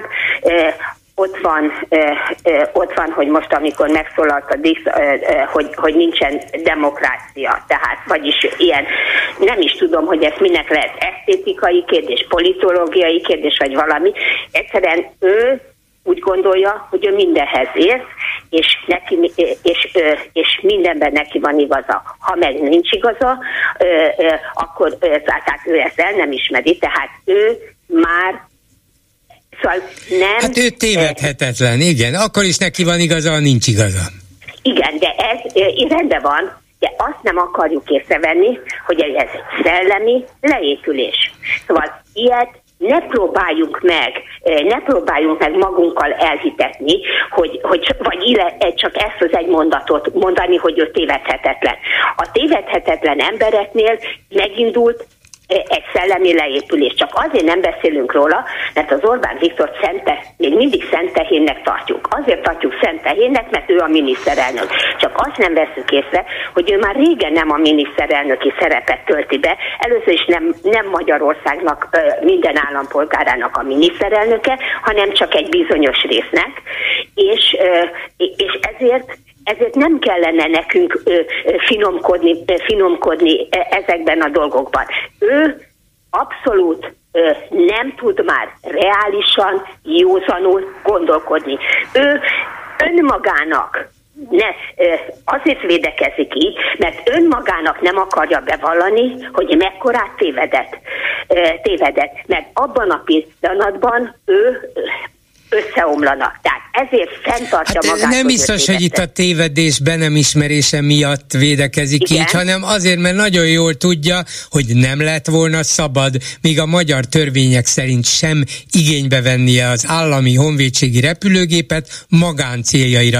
Tudja tehát, hogy itt be van szorítva egy olyan sarokba, ahonnét nehéz normálisan kitörni, ezért megpróbálja elviccelni, vagy valamiféle ilyen támadásba átmenni, ellentámadásba átmenni, és lejáratni azt, aki megkérdezi tőle. Na most látja, Bolgár úr, ön is szentehénnek kell. Nem, de, de, de nem, mert de igen, nem megmondom, szent, hogy, megmondom, hogy ha, megmondom, hogy erre, erre, ha ő még valóban egy ö, miniszterelnök, akkor erre ezek a mondatok akkor sem eshetnek ki a szájából, amiket persze, mondott. Persze, egyetértek, a... egyetértek, persze, igaza van. Tehát Tehát nem ne... eshettek volna ki a soha, szájából semmiképpen, soha. hanem ha ő még azon a szellemi színvonalon van, amiben esetleg volt valamikor, mert azért egy ilyen tizenöt-húsz évvel ezelőtt el tudja képzelni, hogy ez az Orbán Viktor kijelentette volna, hogy vidéki e, sunyi róka, hanem akkor tudott volna. Nem, Nincs már nem azon tudom. a engem is, engem is egészen meglepett, én so, sokkal, igen, Meg... sokkal frappánsabbnak gondoltam volna, hogy legalább sokkal több klisét alkalmazni képes politikusnak gondoltam volna, hogy ilyen, ilyen otromba, primitív ellentámadásba menjen át, ezt nem feltételeztem volna. Asszonyom, egy kis türelmét kérem, mert itt van Hadházy Ákos, és kérem, maradjon a vonalban, vissza fogjuk kapcsolni majd. Jó, Csak jó, tudom, jó, hogy jó, ő éppen dolgozik, szépen. és jó, ezért jó. siet. Jó? Köszönöm jó, szépen. Jó.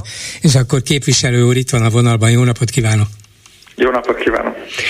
Éppen a hallgatóval arról beszélünk, hogy szerinte a miniszterelnök leépülőben van. Ön azért elég sűrűn látja, hallja őt, és, és tudja, hogy milyen állapotban van, vagy volt, vagy össze tudja hasonlítani, de nem tudom, hogy önt meglepte az, hogy hogyan reagált Orbán Viktor. Engem, mint nézőt, ennek a videónak a nézőjét, egészen meghökkentett, tulajdonképpen hitetlenkedve néztem, hogy ez lehetséges? Uh, engem is meglepett, tehát nem számítottam uh, erre a fajta reakcióra, ahogy itt az előbb a, a hallgató mondta, én is a korábbi uh, uh, színvonala alapján ennél azért uh, többre számítottam. Másrészt viszont az már számomra nem újdonság, hogy úgy gondolja, hogy ő mindent megtehet, mindent mondhat, tehát arra azért már láttunk jó néhányszor példát, hogy eléggé otrombán, vagy gyakorlatilag észérveket és a valódi vita eszközeit teljesen félrehagyva reagált. Tehát ilyen szempontból nem volt meglepő. Azért ez a, hogy ennyire nem jut eszébe semmi, és egy ilyen konkrét kérdésnél gyakorlatilag hosszú percekig csak irétlenül röhigcsél, és azt kell mondanom, hogy a, a, a, ez a felvétel nem itt kezdődött, ennek voltak előzményei, tehát ez, ez jóval hosszabb ideig tart. Tartott ugyanez a nagyon kínos jelenet, amikor csak röhögcsért és mondogatta, hogy egy milyen súnyi vagyok. A, a végén vagyok. Itt még egy sorozatot fog csinálni, egy tévésorozatot? Vannak még érdekes részek, vagy hogy, hát hogy képzeljük nem, ezt? Nem, nem, nem, ebből, ebből tulajdonképpen szerintem bőven elég volt. Ami engem legjobban meg, meglepett, ez a, ez a vidéki rókázás. Ebből nem nagyon tudok még jó magam sem teljesen kijönni, hogy itt ugye mire gondolt. Ez tulajdonképpen hát ennyi erővel ugye vidéki parasztot is mondhatott volna, ugye ez azért furcsa, mert mert hát ő szereti magát ilyen vidéki fiúként, egyszerű vidéki fiúként eladni. Ez egy, nekem az a mondat volt a meglepő. Sőt, sőt, saját magát, meg az egész magyar népet a ravasznak, furmányosnak beállítani. Ezt, ezt a kifejezést vagy jelzőt gyakran használja is pozitív értelemben. Ehhez képest ön egy sunyi, sunyi vidék, szőrét, hull, szőrét hullató vidéki róka. Hát, hát a szőrét hullató rókára nem tudom, hogy azt mondjam, mert én azért sok, sok mindent lehet róla mondani, de úgy, úgy én nem vettem észre a kopaszodás sem magamon, tehát nem tudom, hogy ez ott az mit jelent. Nekem a vidéki fájt őszintén szóval legjobban, vagy azon lepődtem meg, meg legjobban, mert ezzel tényleg egy ilyen kiszólással azért valóban sérti a vidéki lakosságot. Én valóban vidékről jöttem.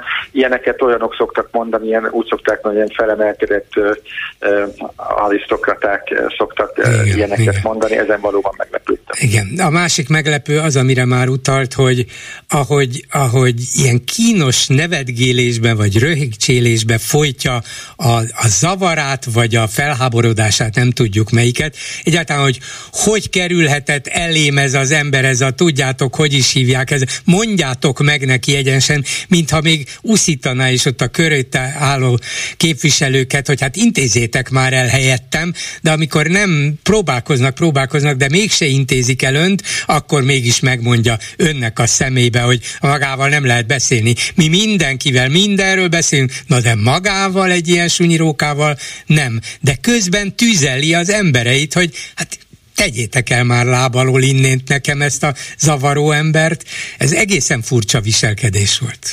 Igen, itt ugye megszokott környezetéből, tehát itt nem volt ugye kordon, ugye ez a úgynevezett építési kordon is azért van ott a várban, hogy nehogy véletlenül kérdéseket kapjanak, valódi kérdéseket kapjanak a, a miniszterek, illetve nem voltak ott az emberei, tehát azt kell tudni, hogy itt ugye egy egy alkotmánybíróságnak nevezett, nem tudom én, báb szervezet új tagjait kellett megszavazni, és ugye ennek a formalitása az, hogy ez titkos szavazás, és ennek pedig ez úgy néz ki a parlamentben, hogy ilyenkor az egyik folyósót a teremőrök lezárják, és a folyósón csak képviselők lehetnek, tehát csak országgyűlési képviselők lehetnek, benne senki más, mert hogy annyira titkos ugye ez a, a történet, és hát itt ide jött be a, a miniszterelnök, és ő is itt maradt, és így nem voltak ott a, a, a smasszerei, meg nem volt ott nem tudom, a Havasi Bertel, meg akik ugye erre ki vannak képezve, hogy ilyenkor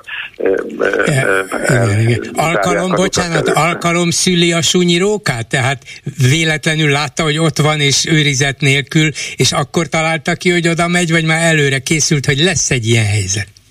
Nem, hát én ezt tudtam, hogy ez ilyen van. Ugye azt kell tudni, hogy én szívem szerint a szavazásokra sem járnék be, tehát én azt mondom és azt állítom, hogy ez nem egy valódi parlament, itt ugye egy parlamenti színjátékot látunk, de a Kövér László valamilyen nagyon szeretne engem a szavazásokon látni, múltkor még amikor, amikor nem tudtam bemenni egészségi jogok miatt, és ezt beírtam, akkor mondta, hogy vigyek, vigyek igazolást, mint a torna órákra. A, szül- a szülőktől hát, hozzon igazolást, az is lehet, igen. igazolást, igen. Na most a, akkor gondoltam, hogy ha már ennyire szeretne látni, akkor legyen valami értelme, és akkor ezt kihasználtuk, ezt az alkalmat. Uh-huh. Tehát tudta, hogy lesz ilyen, és lesz egy olyan hely, ahol, ahol találkozhat a miniszterelnökkel. De Orbán és az emberei Szijjártó, meg talán Szűcs Lajos volt a másik, akiket láttam, ők nem, őket váratlanul érte ez a dolog teljesen? Hát ők már később jöttek oda, tehát úgy mondtam, ez, ez, ez, ez hamarabb kezdődött, és én az elején egyébként nem is videóztam, hát a, a, utána, miután elkezdte ezt a sunyízást, akkor kapcsoltam be a, a videót, ez hosszabb ideig, hát az elején csak ketten voltak a Szijjártóval, és akkor videó nélkül kérdeztem meg, de ha már ennyire mondta, hogy én őt veszem, akkor gondoltam, hogy jó, akkor ezt súlyt, hogyha ezt ennyire nem akarja. Mondom, a legjobban ezen a vízésen lepődtem meg. Illetve az a probléma, hogy ezzel már olyan nagyon sok mindent nem mutattunk be, itt a vidékizés az egy új dolog, meg, meg ez, hogy ilyen hosszan perc, hosszas perceken keresztül tud ennyire zavarban lenni, amikor egy ö, otromba esete, esetére konkrétan rákérdezünk. Ez valóban meglepő, de még egyszer mondom, a, a az agresszív embernek, vagy az otromba embernek a magabiztossága az nem volt meglepő. Ő azért magabiztos, mert tudja, hogy a propaganda gépezete ott van, és tudja, hogy sok millió ember, ugyan nagyon sokan fogják látni ezt a videót, de nagyon sok millió ember nem fogja látni, sőt lehet, hogy lesznek, akiknek tetszik is ez, mert majd azt mondják, hogy hú, de jól kiosztott a, a, a Uh-huh.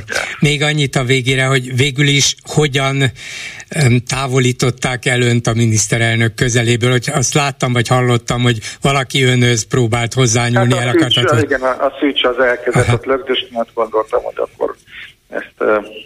Úgyis, mint a teniszszövetség egykori elnöke, talán sportemberként. Igen, állítólag már sportember, igen. Bár ott a teniszszövetséggel volt valami probléma, de arra is rákérdezhet legközelebb. Igen, igen, apró, igen, apró, apróság. És akkor végül ön utat engedett a miniszter, nyilván nem fog keresztbe feküdni. Persze, persze, persze, persze, persze. Hát itt, ami ugye cél volt még, hogy erre fölhívjuk ezt a figyelmet, ugye ez maga ez a repülő útja, azért ö, ö, ugyan nem ez a legnagyobb lopás, mert ez az adófizetőknek mondjuk három és fél négy alsó hangon lehet egy vagy öt-hat millió forintjába került, de akkor, amikor különösen pofátlanság, amikor ennyire nehéz helyzetben van az ország, amikor nagyon sok ember borzasztó nehéz helyzetben van, akkor, amikor ugye a propaganda gépezete itt az é u-ba próbálja mondani, hogy ott hova tűnt el a pénz, akkor ez különösen ö, pofátlanság, és nyilván erre is próbáltam fölhívni a figyelmet, hogy ö, azért van ez az ügy, és ezt ne felejtsük el. Nem is tudom, mi lenne velünk Hadházy Ákos nélkül. Á, bocsánat, egy milyen sunyi, szőrét hullató vidéki rókan, őrület. Ezt, ezt valahogy az agyunkba kellene vésnünk, ez tényleg egészen különleges. Köszönöm szépen, jó munkát, viszont hallásra. Viszont hallásra. És akkor itt a hallgatónk továbbra is, ugye? Vagy elment? Elment, de vissza fogjuk szerezni. Szóval...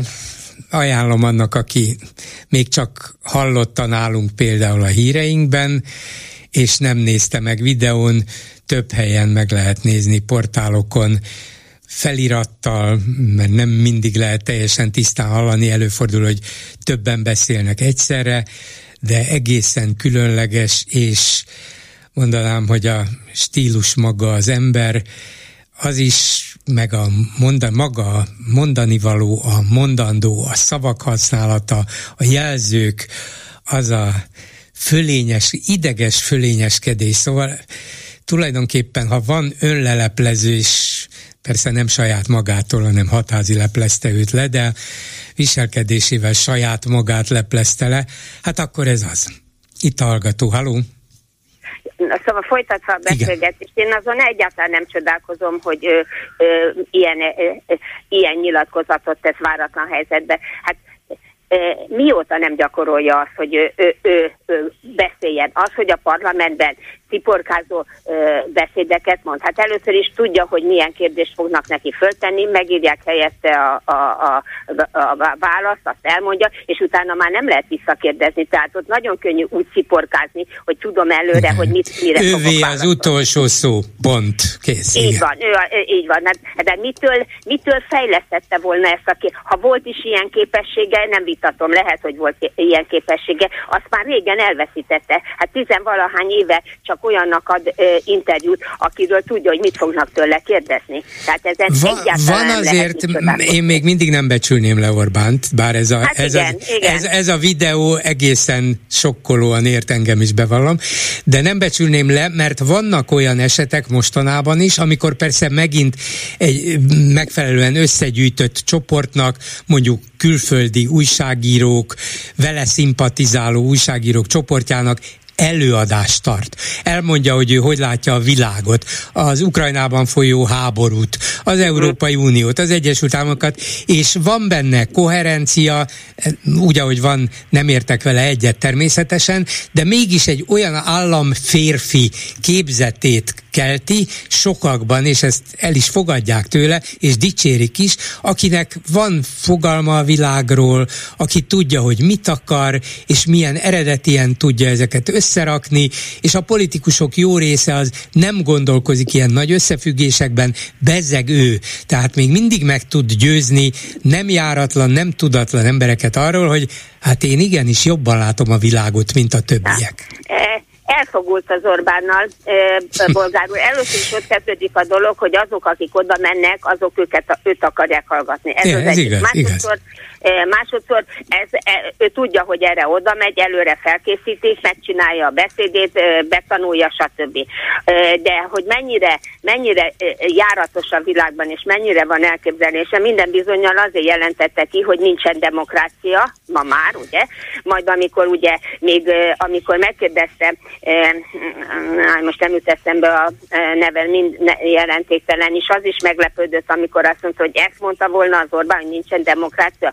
Majd másnap már nem véletlenül kellett sietnie a sajtófőnöknek. sajtófőnökének, hogy ő nem demokráciáról beszélt, hanem demokratúráról. Ugye? Igen, de, de annyiban az ő álláspontját alátámasztja az, hogy az olasz lapnak a, a hírportáján megvan az eredeti olasz szöveg, és ott valóban, bár tulajdonképpen összefüggéstelenül, de ott van a demokratúra szó. Én feltételezem, hogy nem utólag rakadták be, de az a furcsa, hogy az olasz újságíró kérdésében ez nem Pontosan. szerepelt, hanem Pontosan. mint a semmiből húzta elő Orbán, Pontosan. hogy demokratúra nincs. Na, de hogy jön ez, ez ide? Így van, ezt akartam mondani, hogyha jó, tegyük fel, azt mondta, hogy demokratúra. Akkor meg még nagyobb a baj, hogyha ilyenről beszél, mert először is onnan kezdődik a dolog, hogy ha én demokratúráról beszélek, akkor feltételeznem kell, hogy az olaszok nagyon jól ismerik Konrád Györgynek ezt az álláspontját, és alaposan tanulmányozták Konrád Györgynek a beszédeit, a stb. stb. És akkor ezt ide, ide hozta. Szóval ez az egyik. Tehát innentől is teljesen zavaros az egész. Hát nem kezdek el egy olyan fogalomról beszélni, amit, a Kon, amit Konrád György használ azért, hogy kitalálja erre a helyzetre a helyzetet, hogy ugyanúgy nincs érti. Szóval ez... Persze, mondom, kezdve... ez, ez teljesen érthetetlen, hogy hogy jött ez ide. Van, azért, mert, ő, mert maga az Orbán érthetetlen. Mert maga az Orbán uh-huh. érthetetlen, csak ön akar benne többet látni, mint amennyi benne van. Jó. Hát, ha, csak, ha csak én akarnék többet látni benne, akkor mindenki nyugodtan alhatna. Az Na a jó, baj, de, nem az csak a baj, de az a baj, Bolgár úr, hogy, hogy időnként, amikor hallgatjuk a, a Klubrádiót, időnként maguk sokkal többet tudnak ártani, mint ha én egy hétig Jaj, hallgatnám ne, az embereket. Ne. Jaj, ne mondjon, ez rosszul esett. De megmondom, hogy ez miért. rosszul esett, mondja. De e, e, hagyd Hadd magyarázzam meg, hogy miért. Azért, mert amikor mindig, nagyon gyakran azt sugallják, nem csak ön, de, de az ön műsorában, meg a Klubrádióban lehet hallani, hogy ilyen balfék az ellenzék, meg ilyen, meg ennyire az emberek. Bocsánat, én e, csak, csak azért mondom, hogy nem menjen feledésbe. Én sosem szoktam ezt használni, jó, se ezt jó, a kifejezést. De, de nem is a... szoktam így beszélni az ellenzékről.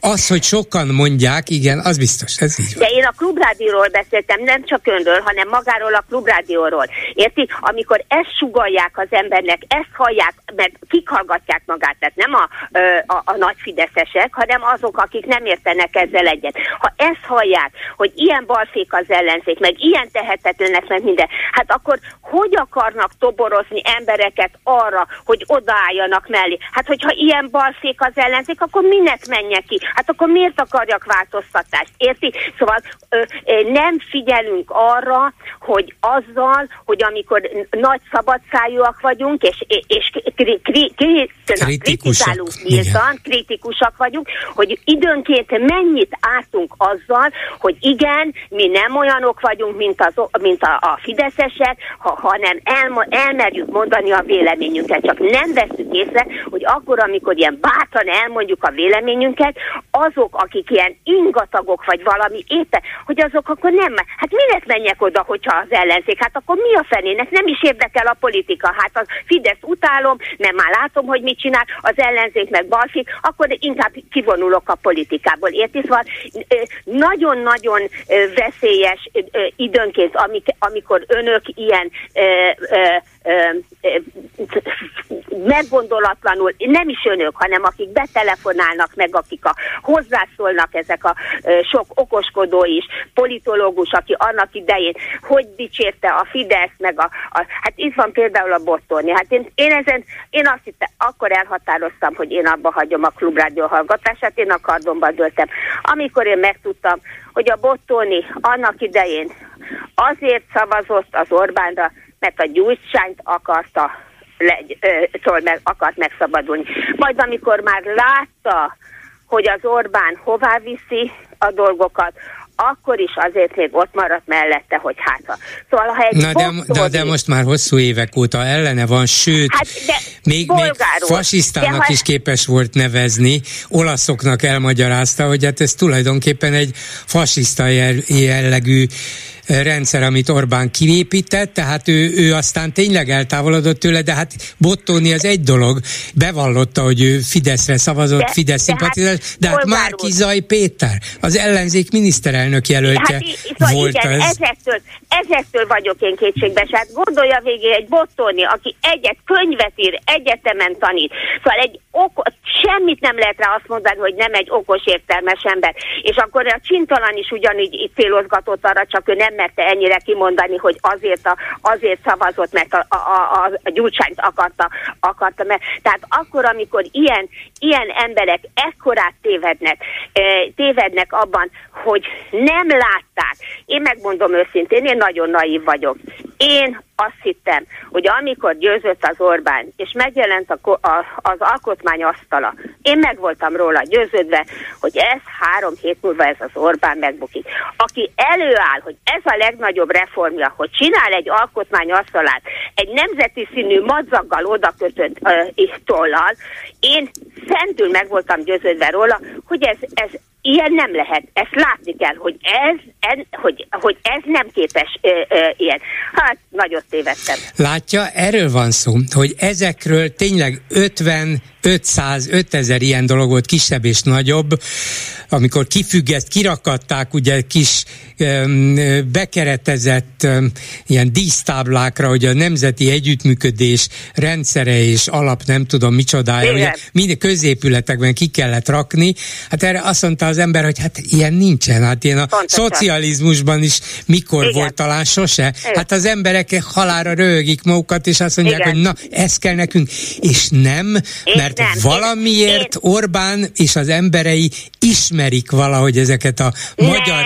De, nem. de, de, de, de, ismerik, hogy az emberek nem azzal a... azzal a hát tulajdonképpen szellemi fölénnyel és azzal a tudással nézik ezeket az abszurdumokat, hogy hát ilyet már láttunk, hát ez nevetséges, hát hogy képzelik ezeket, hanem tőle elfogadják, és hajlandók még akár az alkotmány vagy nem. az alaptörvény asztalára is azt mondani, nem, hogy milyen nem jó. Ennyire, nem, nem ennyire hülyék az emberek. Ne, ez, az én szememben a leghatalmasabb ember a par, parti nagy. Aki elkezdte írni a Fülkefort meg a Fülkefort mesét, azok, hát hülyére lehetett nevetni magát az embernek azokon. Tehát aki, az én szememben az egyik legnagyobb ember a parti nagy, az azonnal látta ezeket, és gyönyörűen kifigurázta ezeket a dolgokat. De nem, Bolgár úr, arról van itt szó, hogy ők meg akartak szabadulni a baloldali Fideszes, meg az em es zé pé kormánytól, és becsukták a szemüket, és azt nem akarták ezeket észrevenni. Meg akartak tőlük szabadulni, egy jobboldali kormányt akartak, és inkább elnézték ezeket a dolgokat, de maga ezt a Bottoni is megmondta, hogy inkább látta ő már, de inkább eltekintett, de becsukta a szemét, szemét, hogy nem akarta ezeket látni. Nem ennyire hülyék az emberek, ezt nekem nem magyarázza meg, Bolgár úr, hogy az alkotmány asztala meg a nemzeti színű madzaktól mindenki elájult, hogy ez mekkora zseni ez az Orbán. Nem, azt nem hiszem, hogy elájult, csak elfogadták tőle. De? Nem volt a hát számukra azért, annyira hogy... felháborító és szemet szúró, mint ahogy nem. Mondjuk sokak számára. A Gyurcsánytól, meg, a Gyurcsánytól akartak megszabadulni, a, a, a pekünk az, hogy a Gyurcsány meg az a, az a fajta, hogy azért is meg fogom mutatni, hogy engem nem lehet leírni a politikai szintéről, hogy, hogy e, e kettő között e, tengődünk, hogy az egyik azért is megmutatom, hogy engem nem lehet leírni, ezért csinálja a hülyeségeit, a másik fele, hogy a Gyurcsánytól, hát ö, a csapból is az folyt, hogy a Gyurcsány milyen, ilyen meg olyan. Na jó, mindegy, még jó. Egyet akarok mondani, nem húzom az időt, hogy azon nincs mit csodálkozni, Bolgár úr, hogy, hogy azonnal aláírta a Novák Katalin ezt. Hát én biztos voltam benne, hogy azonnal aláírja. Hát először is innentől kezdve kife- kihúzta, a, hát e, most elkezdtek volna gyűjteni aláírásokat, hogy ne írja alá. Hát ez, a méregfogát húzta ki az egésznek. Innentől uh-huh. kezdve nincs értelme. Már írtak hozzá levelet, hogy ne írja alá, de igaza van, ez volt a valószínű, hogy aláírja. Nem gondoltam volna, hogy néhány óra alatt, azt gondoltam volna, hogy hát egy-két napig gondolkozik, hadd izguljunk, aztán úgyis aláírja, de nem, tényleg nem, nem akart minket idegesíteni, erről van szó. Jó asszony, erről van szó. Na. Köszönöm szépen, viszont hallásra. Egy hallgató vonalban, jó napot kívánok! Tiszteletem, jó napot kívánok, Földes Gábor vagyok. Igen, egy kicsit hangosabban, vagy ha hát a... közelebb beszélne a telefonjához, jobban hallanánk. Igen, megpróbálom, most jobb? Kicsit. Hát a helyzet a következő. Ez a hölgyit össze-vissza hadart, ez káros a Klubrádiónak. Nem tudjuk, nem tudjuk megválogatni. Az egyik hallgatónak igen. Ez tetszik, a másiknak az. Mindenkinek igen. Joga van szólni. Úgyhogy hallgatom önt. A, a valóságot kell elmondani mindig.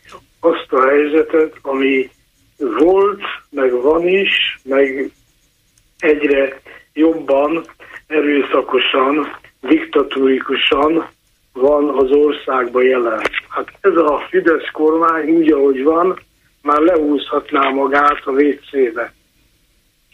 Annyira eljátszotta a, a becsületét, ami nem is volt, meg a törvénytelenségét. Hát ugye most betámadták Karácsony Gergelyt. Hogy hát ha, nem először. Ha valaki, ha valaki gazdag és támogatja Karácsony Gábort, Gergely. Gergely, bocsánat, Gergely, akkor az miért baj? De viszont az nem baj, hogyha a Fidesz, a, a, az adófizetőknek a adóiból a Fidesz kampányol, meg élősködik, és, és mindent fölhasznál.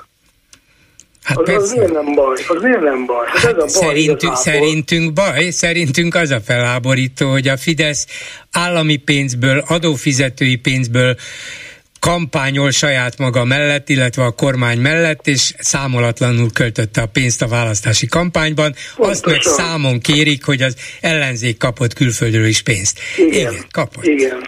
Hát ez, ez szégyengyalázat, amit ez a Fidesz művel. Hát, a nép ezt egyszerűen lenyeli, ezzel nem, nem, nem foglalkoznak. Nem, nem, nem foglalkoznak vele. Hát igen, igen, igen, mert ugye szociális juttatásokból sok fideszes aktivistát megvettek, meg idős embereket, akik azt se tudják, hogy milyen országban élnek, ugye, meg, meg akik éhen halnak, meg akik, akik éheznek ebben az országban, ahol nincs jogállam, nincs demokrácia, csak egy korrupt hatalom van. De ezek az emberek valószínűleg azt érzik, és azt feltételezik Orbán Viktortól, hogy jó, hát nem minden tökéletes, de egy egyre nagyobb, egyre erősebb, egyre befolyásosabb, egyre bátrabb országban, Magyarországon élünk, hiszen ez az ország szembe mer szállni a jó miniszterelnök vezetésével, az Európai Unióval, meg Amerikával, és nem fognak nekünk diktálni, nem fognak bennünket irányítani, mi sokkal bátrabbak és erényesebbek és, és a saját érdekeinket képviselők vagyunk. A Fidesznek benne van a propagandájában ez a haditerv, hogy hát van bőr a képükön szembeszállni az Európa Unióval, meg az Amerikai Egyesült Államokkal, meg Soros Györgyel, aki lenyeli az egész Magyarországot úgy, ahogy van. Igen. Hát a másik dolog, hát szaladni kellett Orbánnak Putyinhoz, hú, hogy nekünk ez kell most még jobban, az kell most még jobban. Ez, ez micsoda cigánykodás. Hát nem, nem feltétlenül cigánykodásnak nevezném, de elvtelen és az ország érdekeit sértő politikának. Pontosan. Amit, hát, amit a... még szintén le tud nyel, nyeletni a híveivel, pedig nyilván nem mindenkinek van ínyére az, hogy já, az oroszoknak itt gazsulálunk, hát kell ez. De úgy látszik, azt érzik, hogy azért kell, hogy szembe tudjunk szállni a Ameri- hatalmas Amerikával és az Unióval.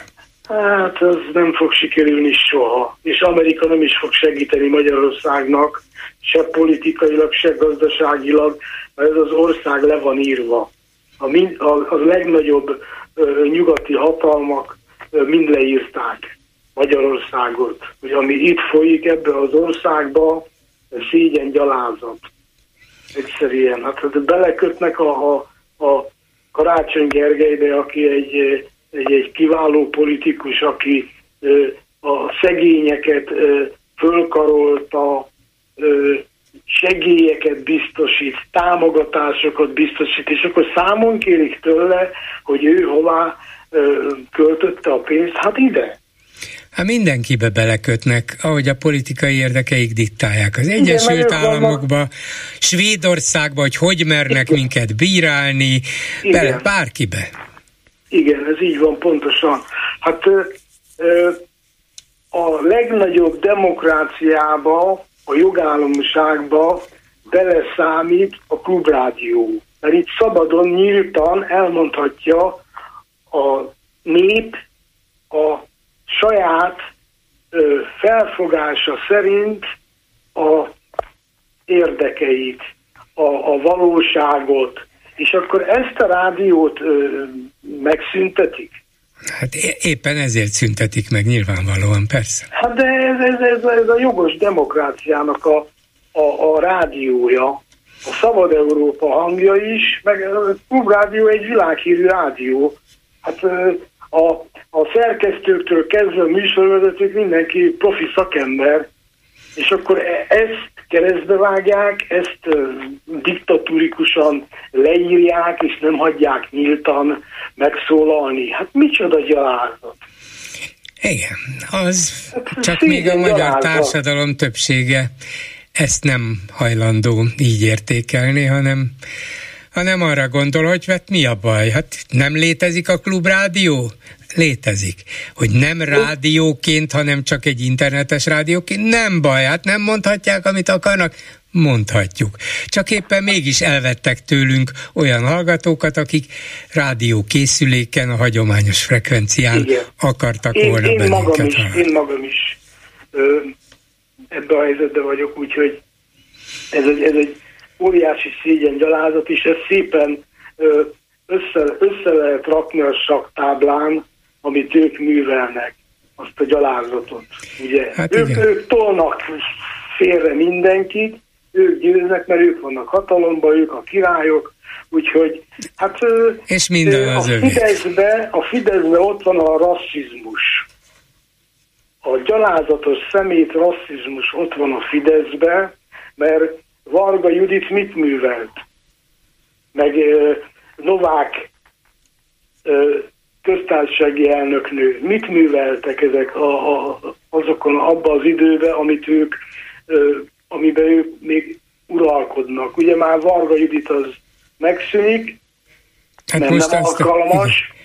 Hát aki, aki valójában úgy, úgy profi jogászként alkalmas volt, a Gyurcsányi László, aki azt nyilatkozta Magyarországon, hogy van Magyarországon nyolcszázezer roma, akinek a helyzetét föl kellene emelni, és, és az iskoláztatástól kezdve a munka, meg mindenféle lehetőséget meg kellene adni, hogy jobban éljenek, mert a mai helyzetben a Fidesz alatt még nagyobb nyomorba élnek. Hát aztán mégis hálásak, legalábbis sokan közülük, hogy legalább közmunkájuk van, és ezt úgy élik meg, hogy ezt Orbán Viktornak köszönhetik. Köszönöm szépen, hogy hozzászólt, minden jót, viszont hallásra. Halló, jó napot kívánok!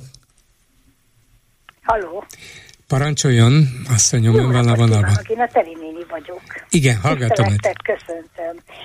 Bolgár György, én csak azért hívtam fel önt, mert ez a bicska zsebemben nem létező. El a nyelvekkel, a Hadházy Ákostól és a kezekkel is. Ő a mi megválasztott, többséggel megválasztott országgyűlési képviselőnk.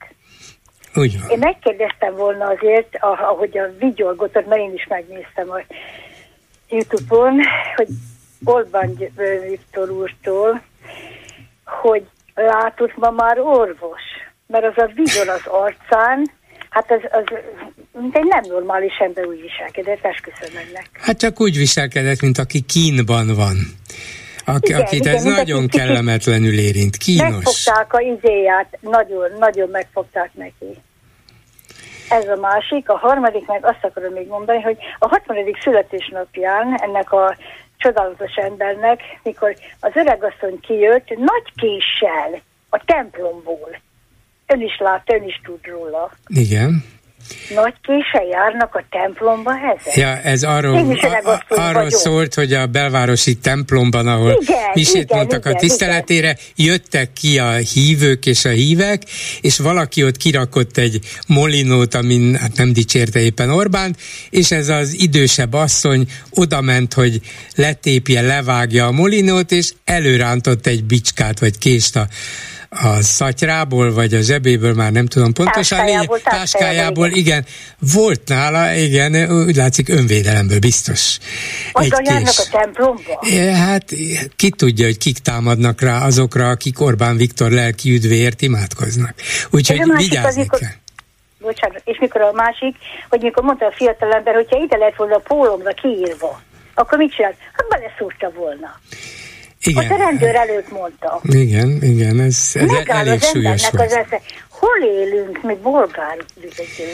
A másik, azt akarom még mondani, hogy éjszaka kitervezik ezeket a hülyeségeket, mert, mert nem tudok már sem mondani. Ezek nem tudnak aludni, milyen feleségük van ezeknek.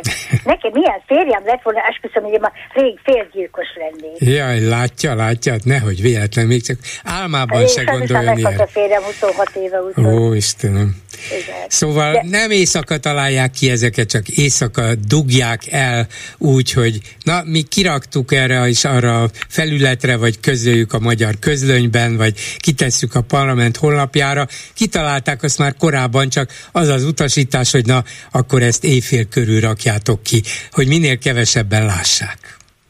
Nem tudnak aludni éjfél körül, vagy bármikor. Azt akarják, hát hogy minden, hogy minden aludjon. Azt, akar... Azt akarják, hogy mi ne aludjunk, hanem figyeljünk izgatottan, hogy na most mit fognak kirakni. Milyen hülyeséget megint. De és akkor még egy van, amit most megvettek új, vagy az a régi épületet, majd felújítják, kutyafüle minden. Brüsszelben. Mit csinálnak belőle? Azt, mint a olasz volt miniszter, nyugodjon békében, miniszterelnök csinál unga-bungát, vagy, vagy visszaviszik a bocsánat, vagy visszaviszik a izét a Szájer Józsefet. Hát lesz most már, már különbejáratú ereszt lesz, igen. Igen, Juliskát már kivitték oda, úgyhogy nem akarok semmit mondani ezzel kapcsolatban, úgyhogy azt hiszem sejti, mire gondoltam, mert mindegy, nem gondolatolvasó, tudom. Igen, Bolgár, de minden esetre talán nem jön, nem akarnak hazajönni az Európai Unióból, hogyha ilyen drága épületeket vesznek, akkor talán vannak ott mégis tartósabb, hosszú távú céljaik is. Köszönöm. Munkabunkát akarnak csinálni, esküszöm. Az is na. Lehet. Köszönöm, Köszönöm szépen, hogy meghallgatott, és elnézést, és üdvözletem. Viszont, Viszont hallásra. hallásra. És a Facebook oldalunkon mit írnak? Lőrinc Saba. Szia Gyuri, köszöntöm a hallgatókat. A legtöbb komment azzal kapcsolatban érkezett, hogy Orbán lerókázta Hatházit. Tényleg kifordult a világ. A sunyi alattomos tolvaj rókák, sunyi alattomos rókáznak. Csak forgatom a fejem, hogy mi van. Igen, és hogy jut eszükbe vele, de lehet, hogy éppen ezért jut az eszükbe. Nagy emberek nagy mondása, így a következő komment. Megvédjük a családokat és a nyugdíjak értékét. Orbán Viktor. Más, amit bejelent valaki, és más, amit végrehajt. Idézett Pintér János Sándortól. Igen, de hát ők védik folyamatosan. Miért ilyen furcsa, kérdezem Kemény Danitól. Miért visszhangzom én itt? Nem tudod? Na mindegy. Hát, ha kifelé nem ilyen. Felnőtt férfiak zsebre dugott, karba tett kézzel zavartan vihognak, mint az iskolás gyerekek. Így a következő komment szintén. Nagyon-nagyon a... furcsán zavarba jött a miniszterelnök, tényleg egészen meghökkentő. Nem ezt, vagy nem miniszterelnöki viselkedés ez, hogy hogy kerülhet, nem is egy ilyen helyzetben, mert miért ne kerülhetne olyan helyzetben, hogy egy képviselő kérdez tőle valakit, valamit, de hogy így válaszoljon rá, hogy így reagáljon rá, hogy így feszengjen, így álljon egyik lábáról a másikra, így nevetgéljen, így találja ki ezt az abszurdumot. Nem hittem volna.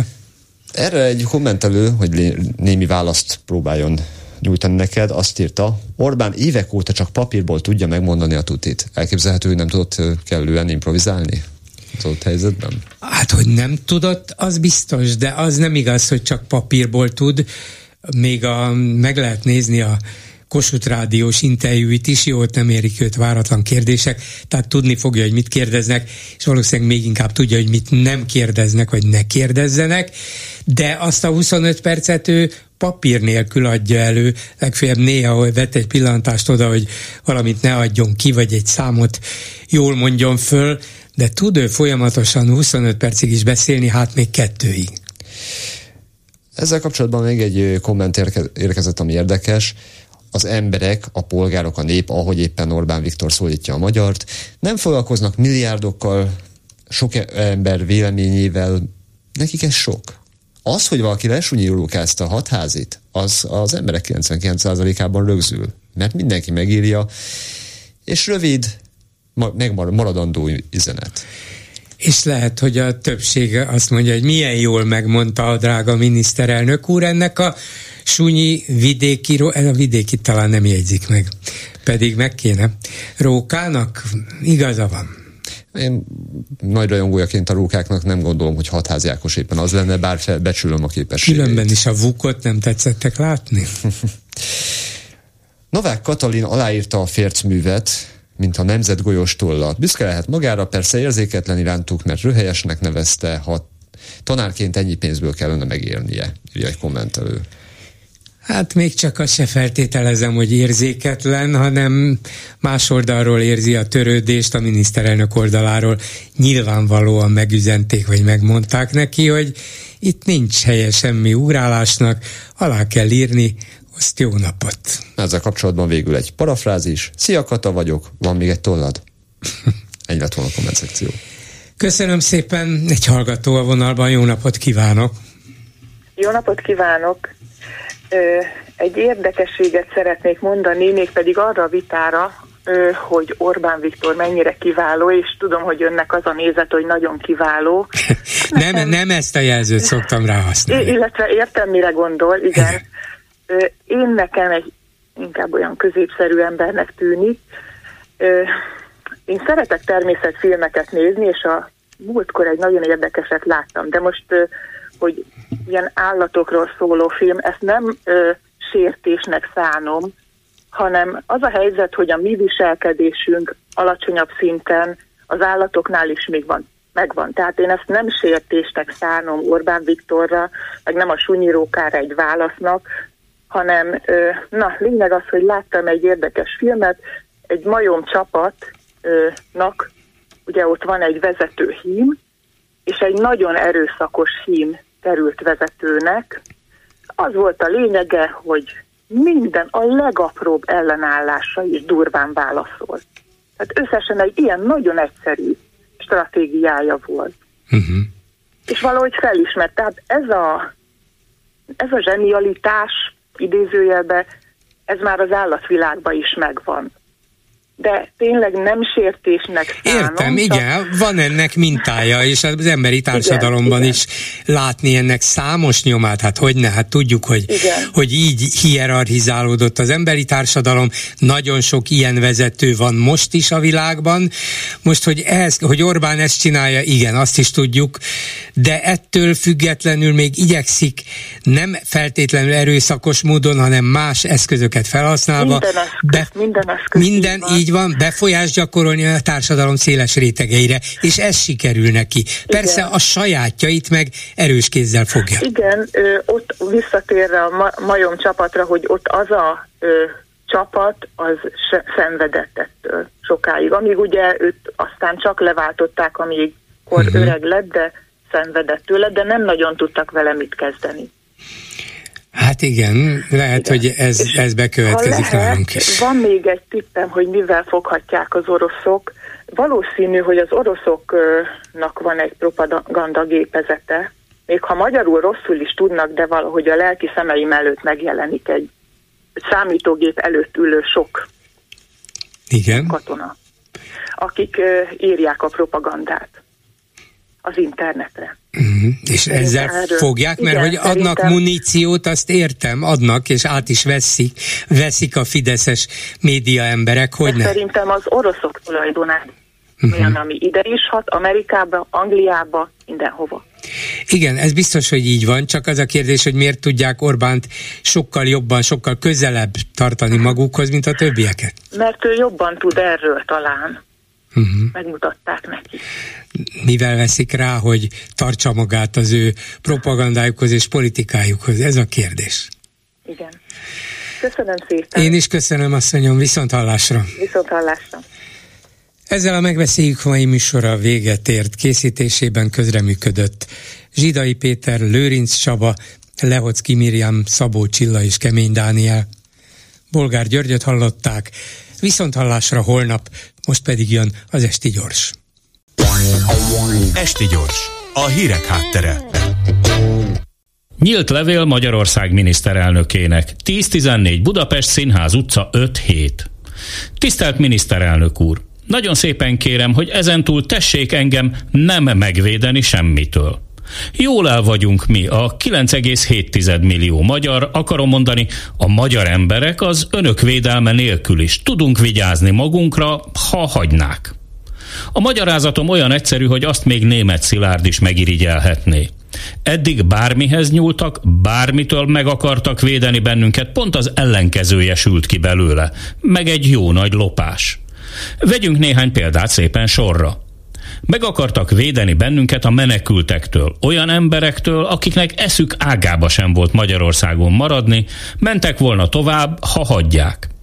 Az eredmény? Magyarországon lebontották a menekültügyi ellátás romos maradékát, és az Ukrajnából menekülőkkel már nem tudtak mit kezdeni állami szinten.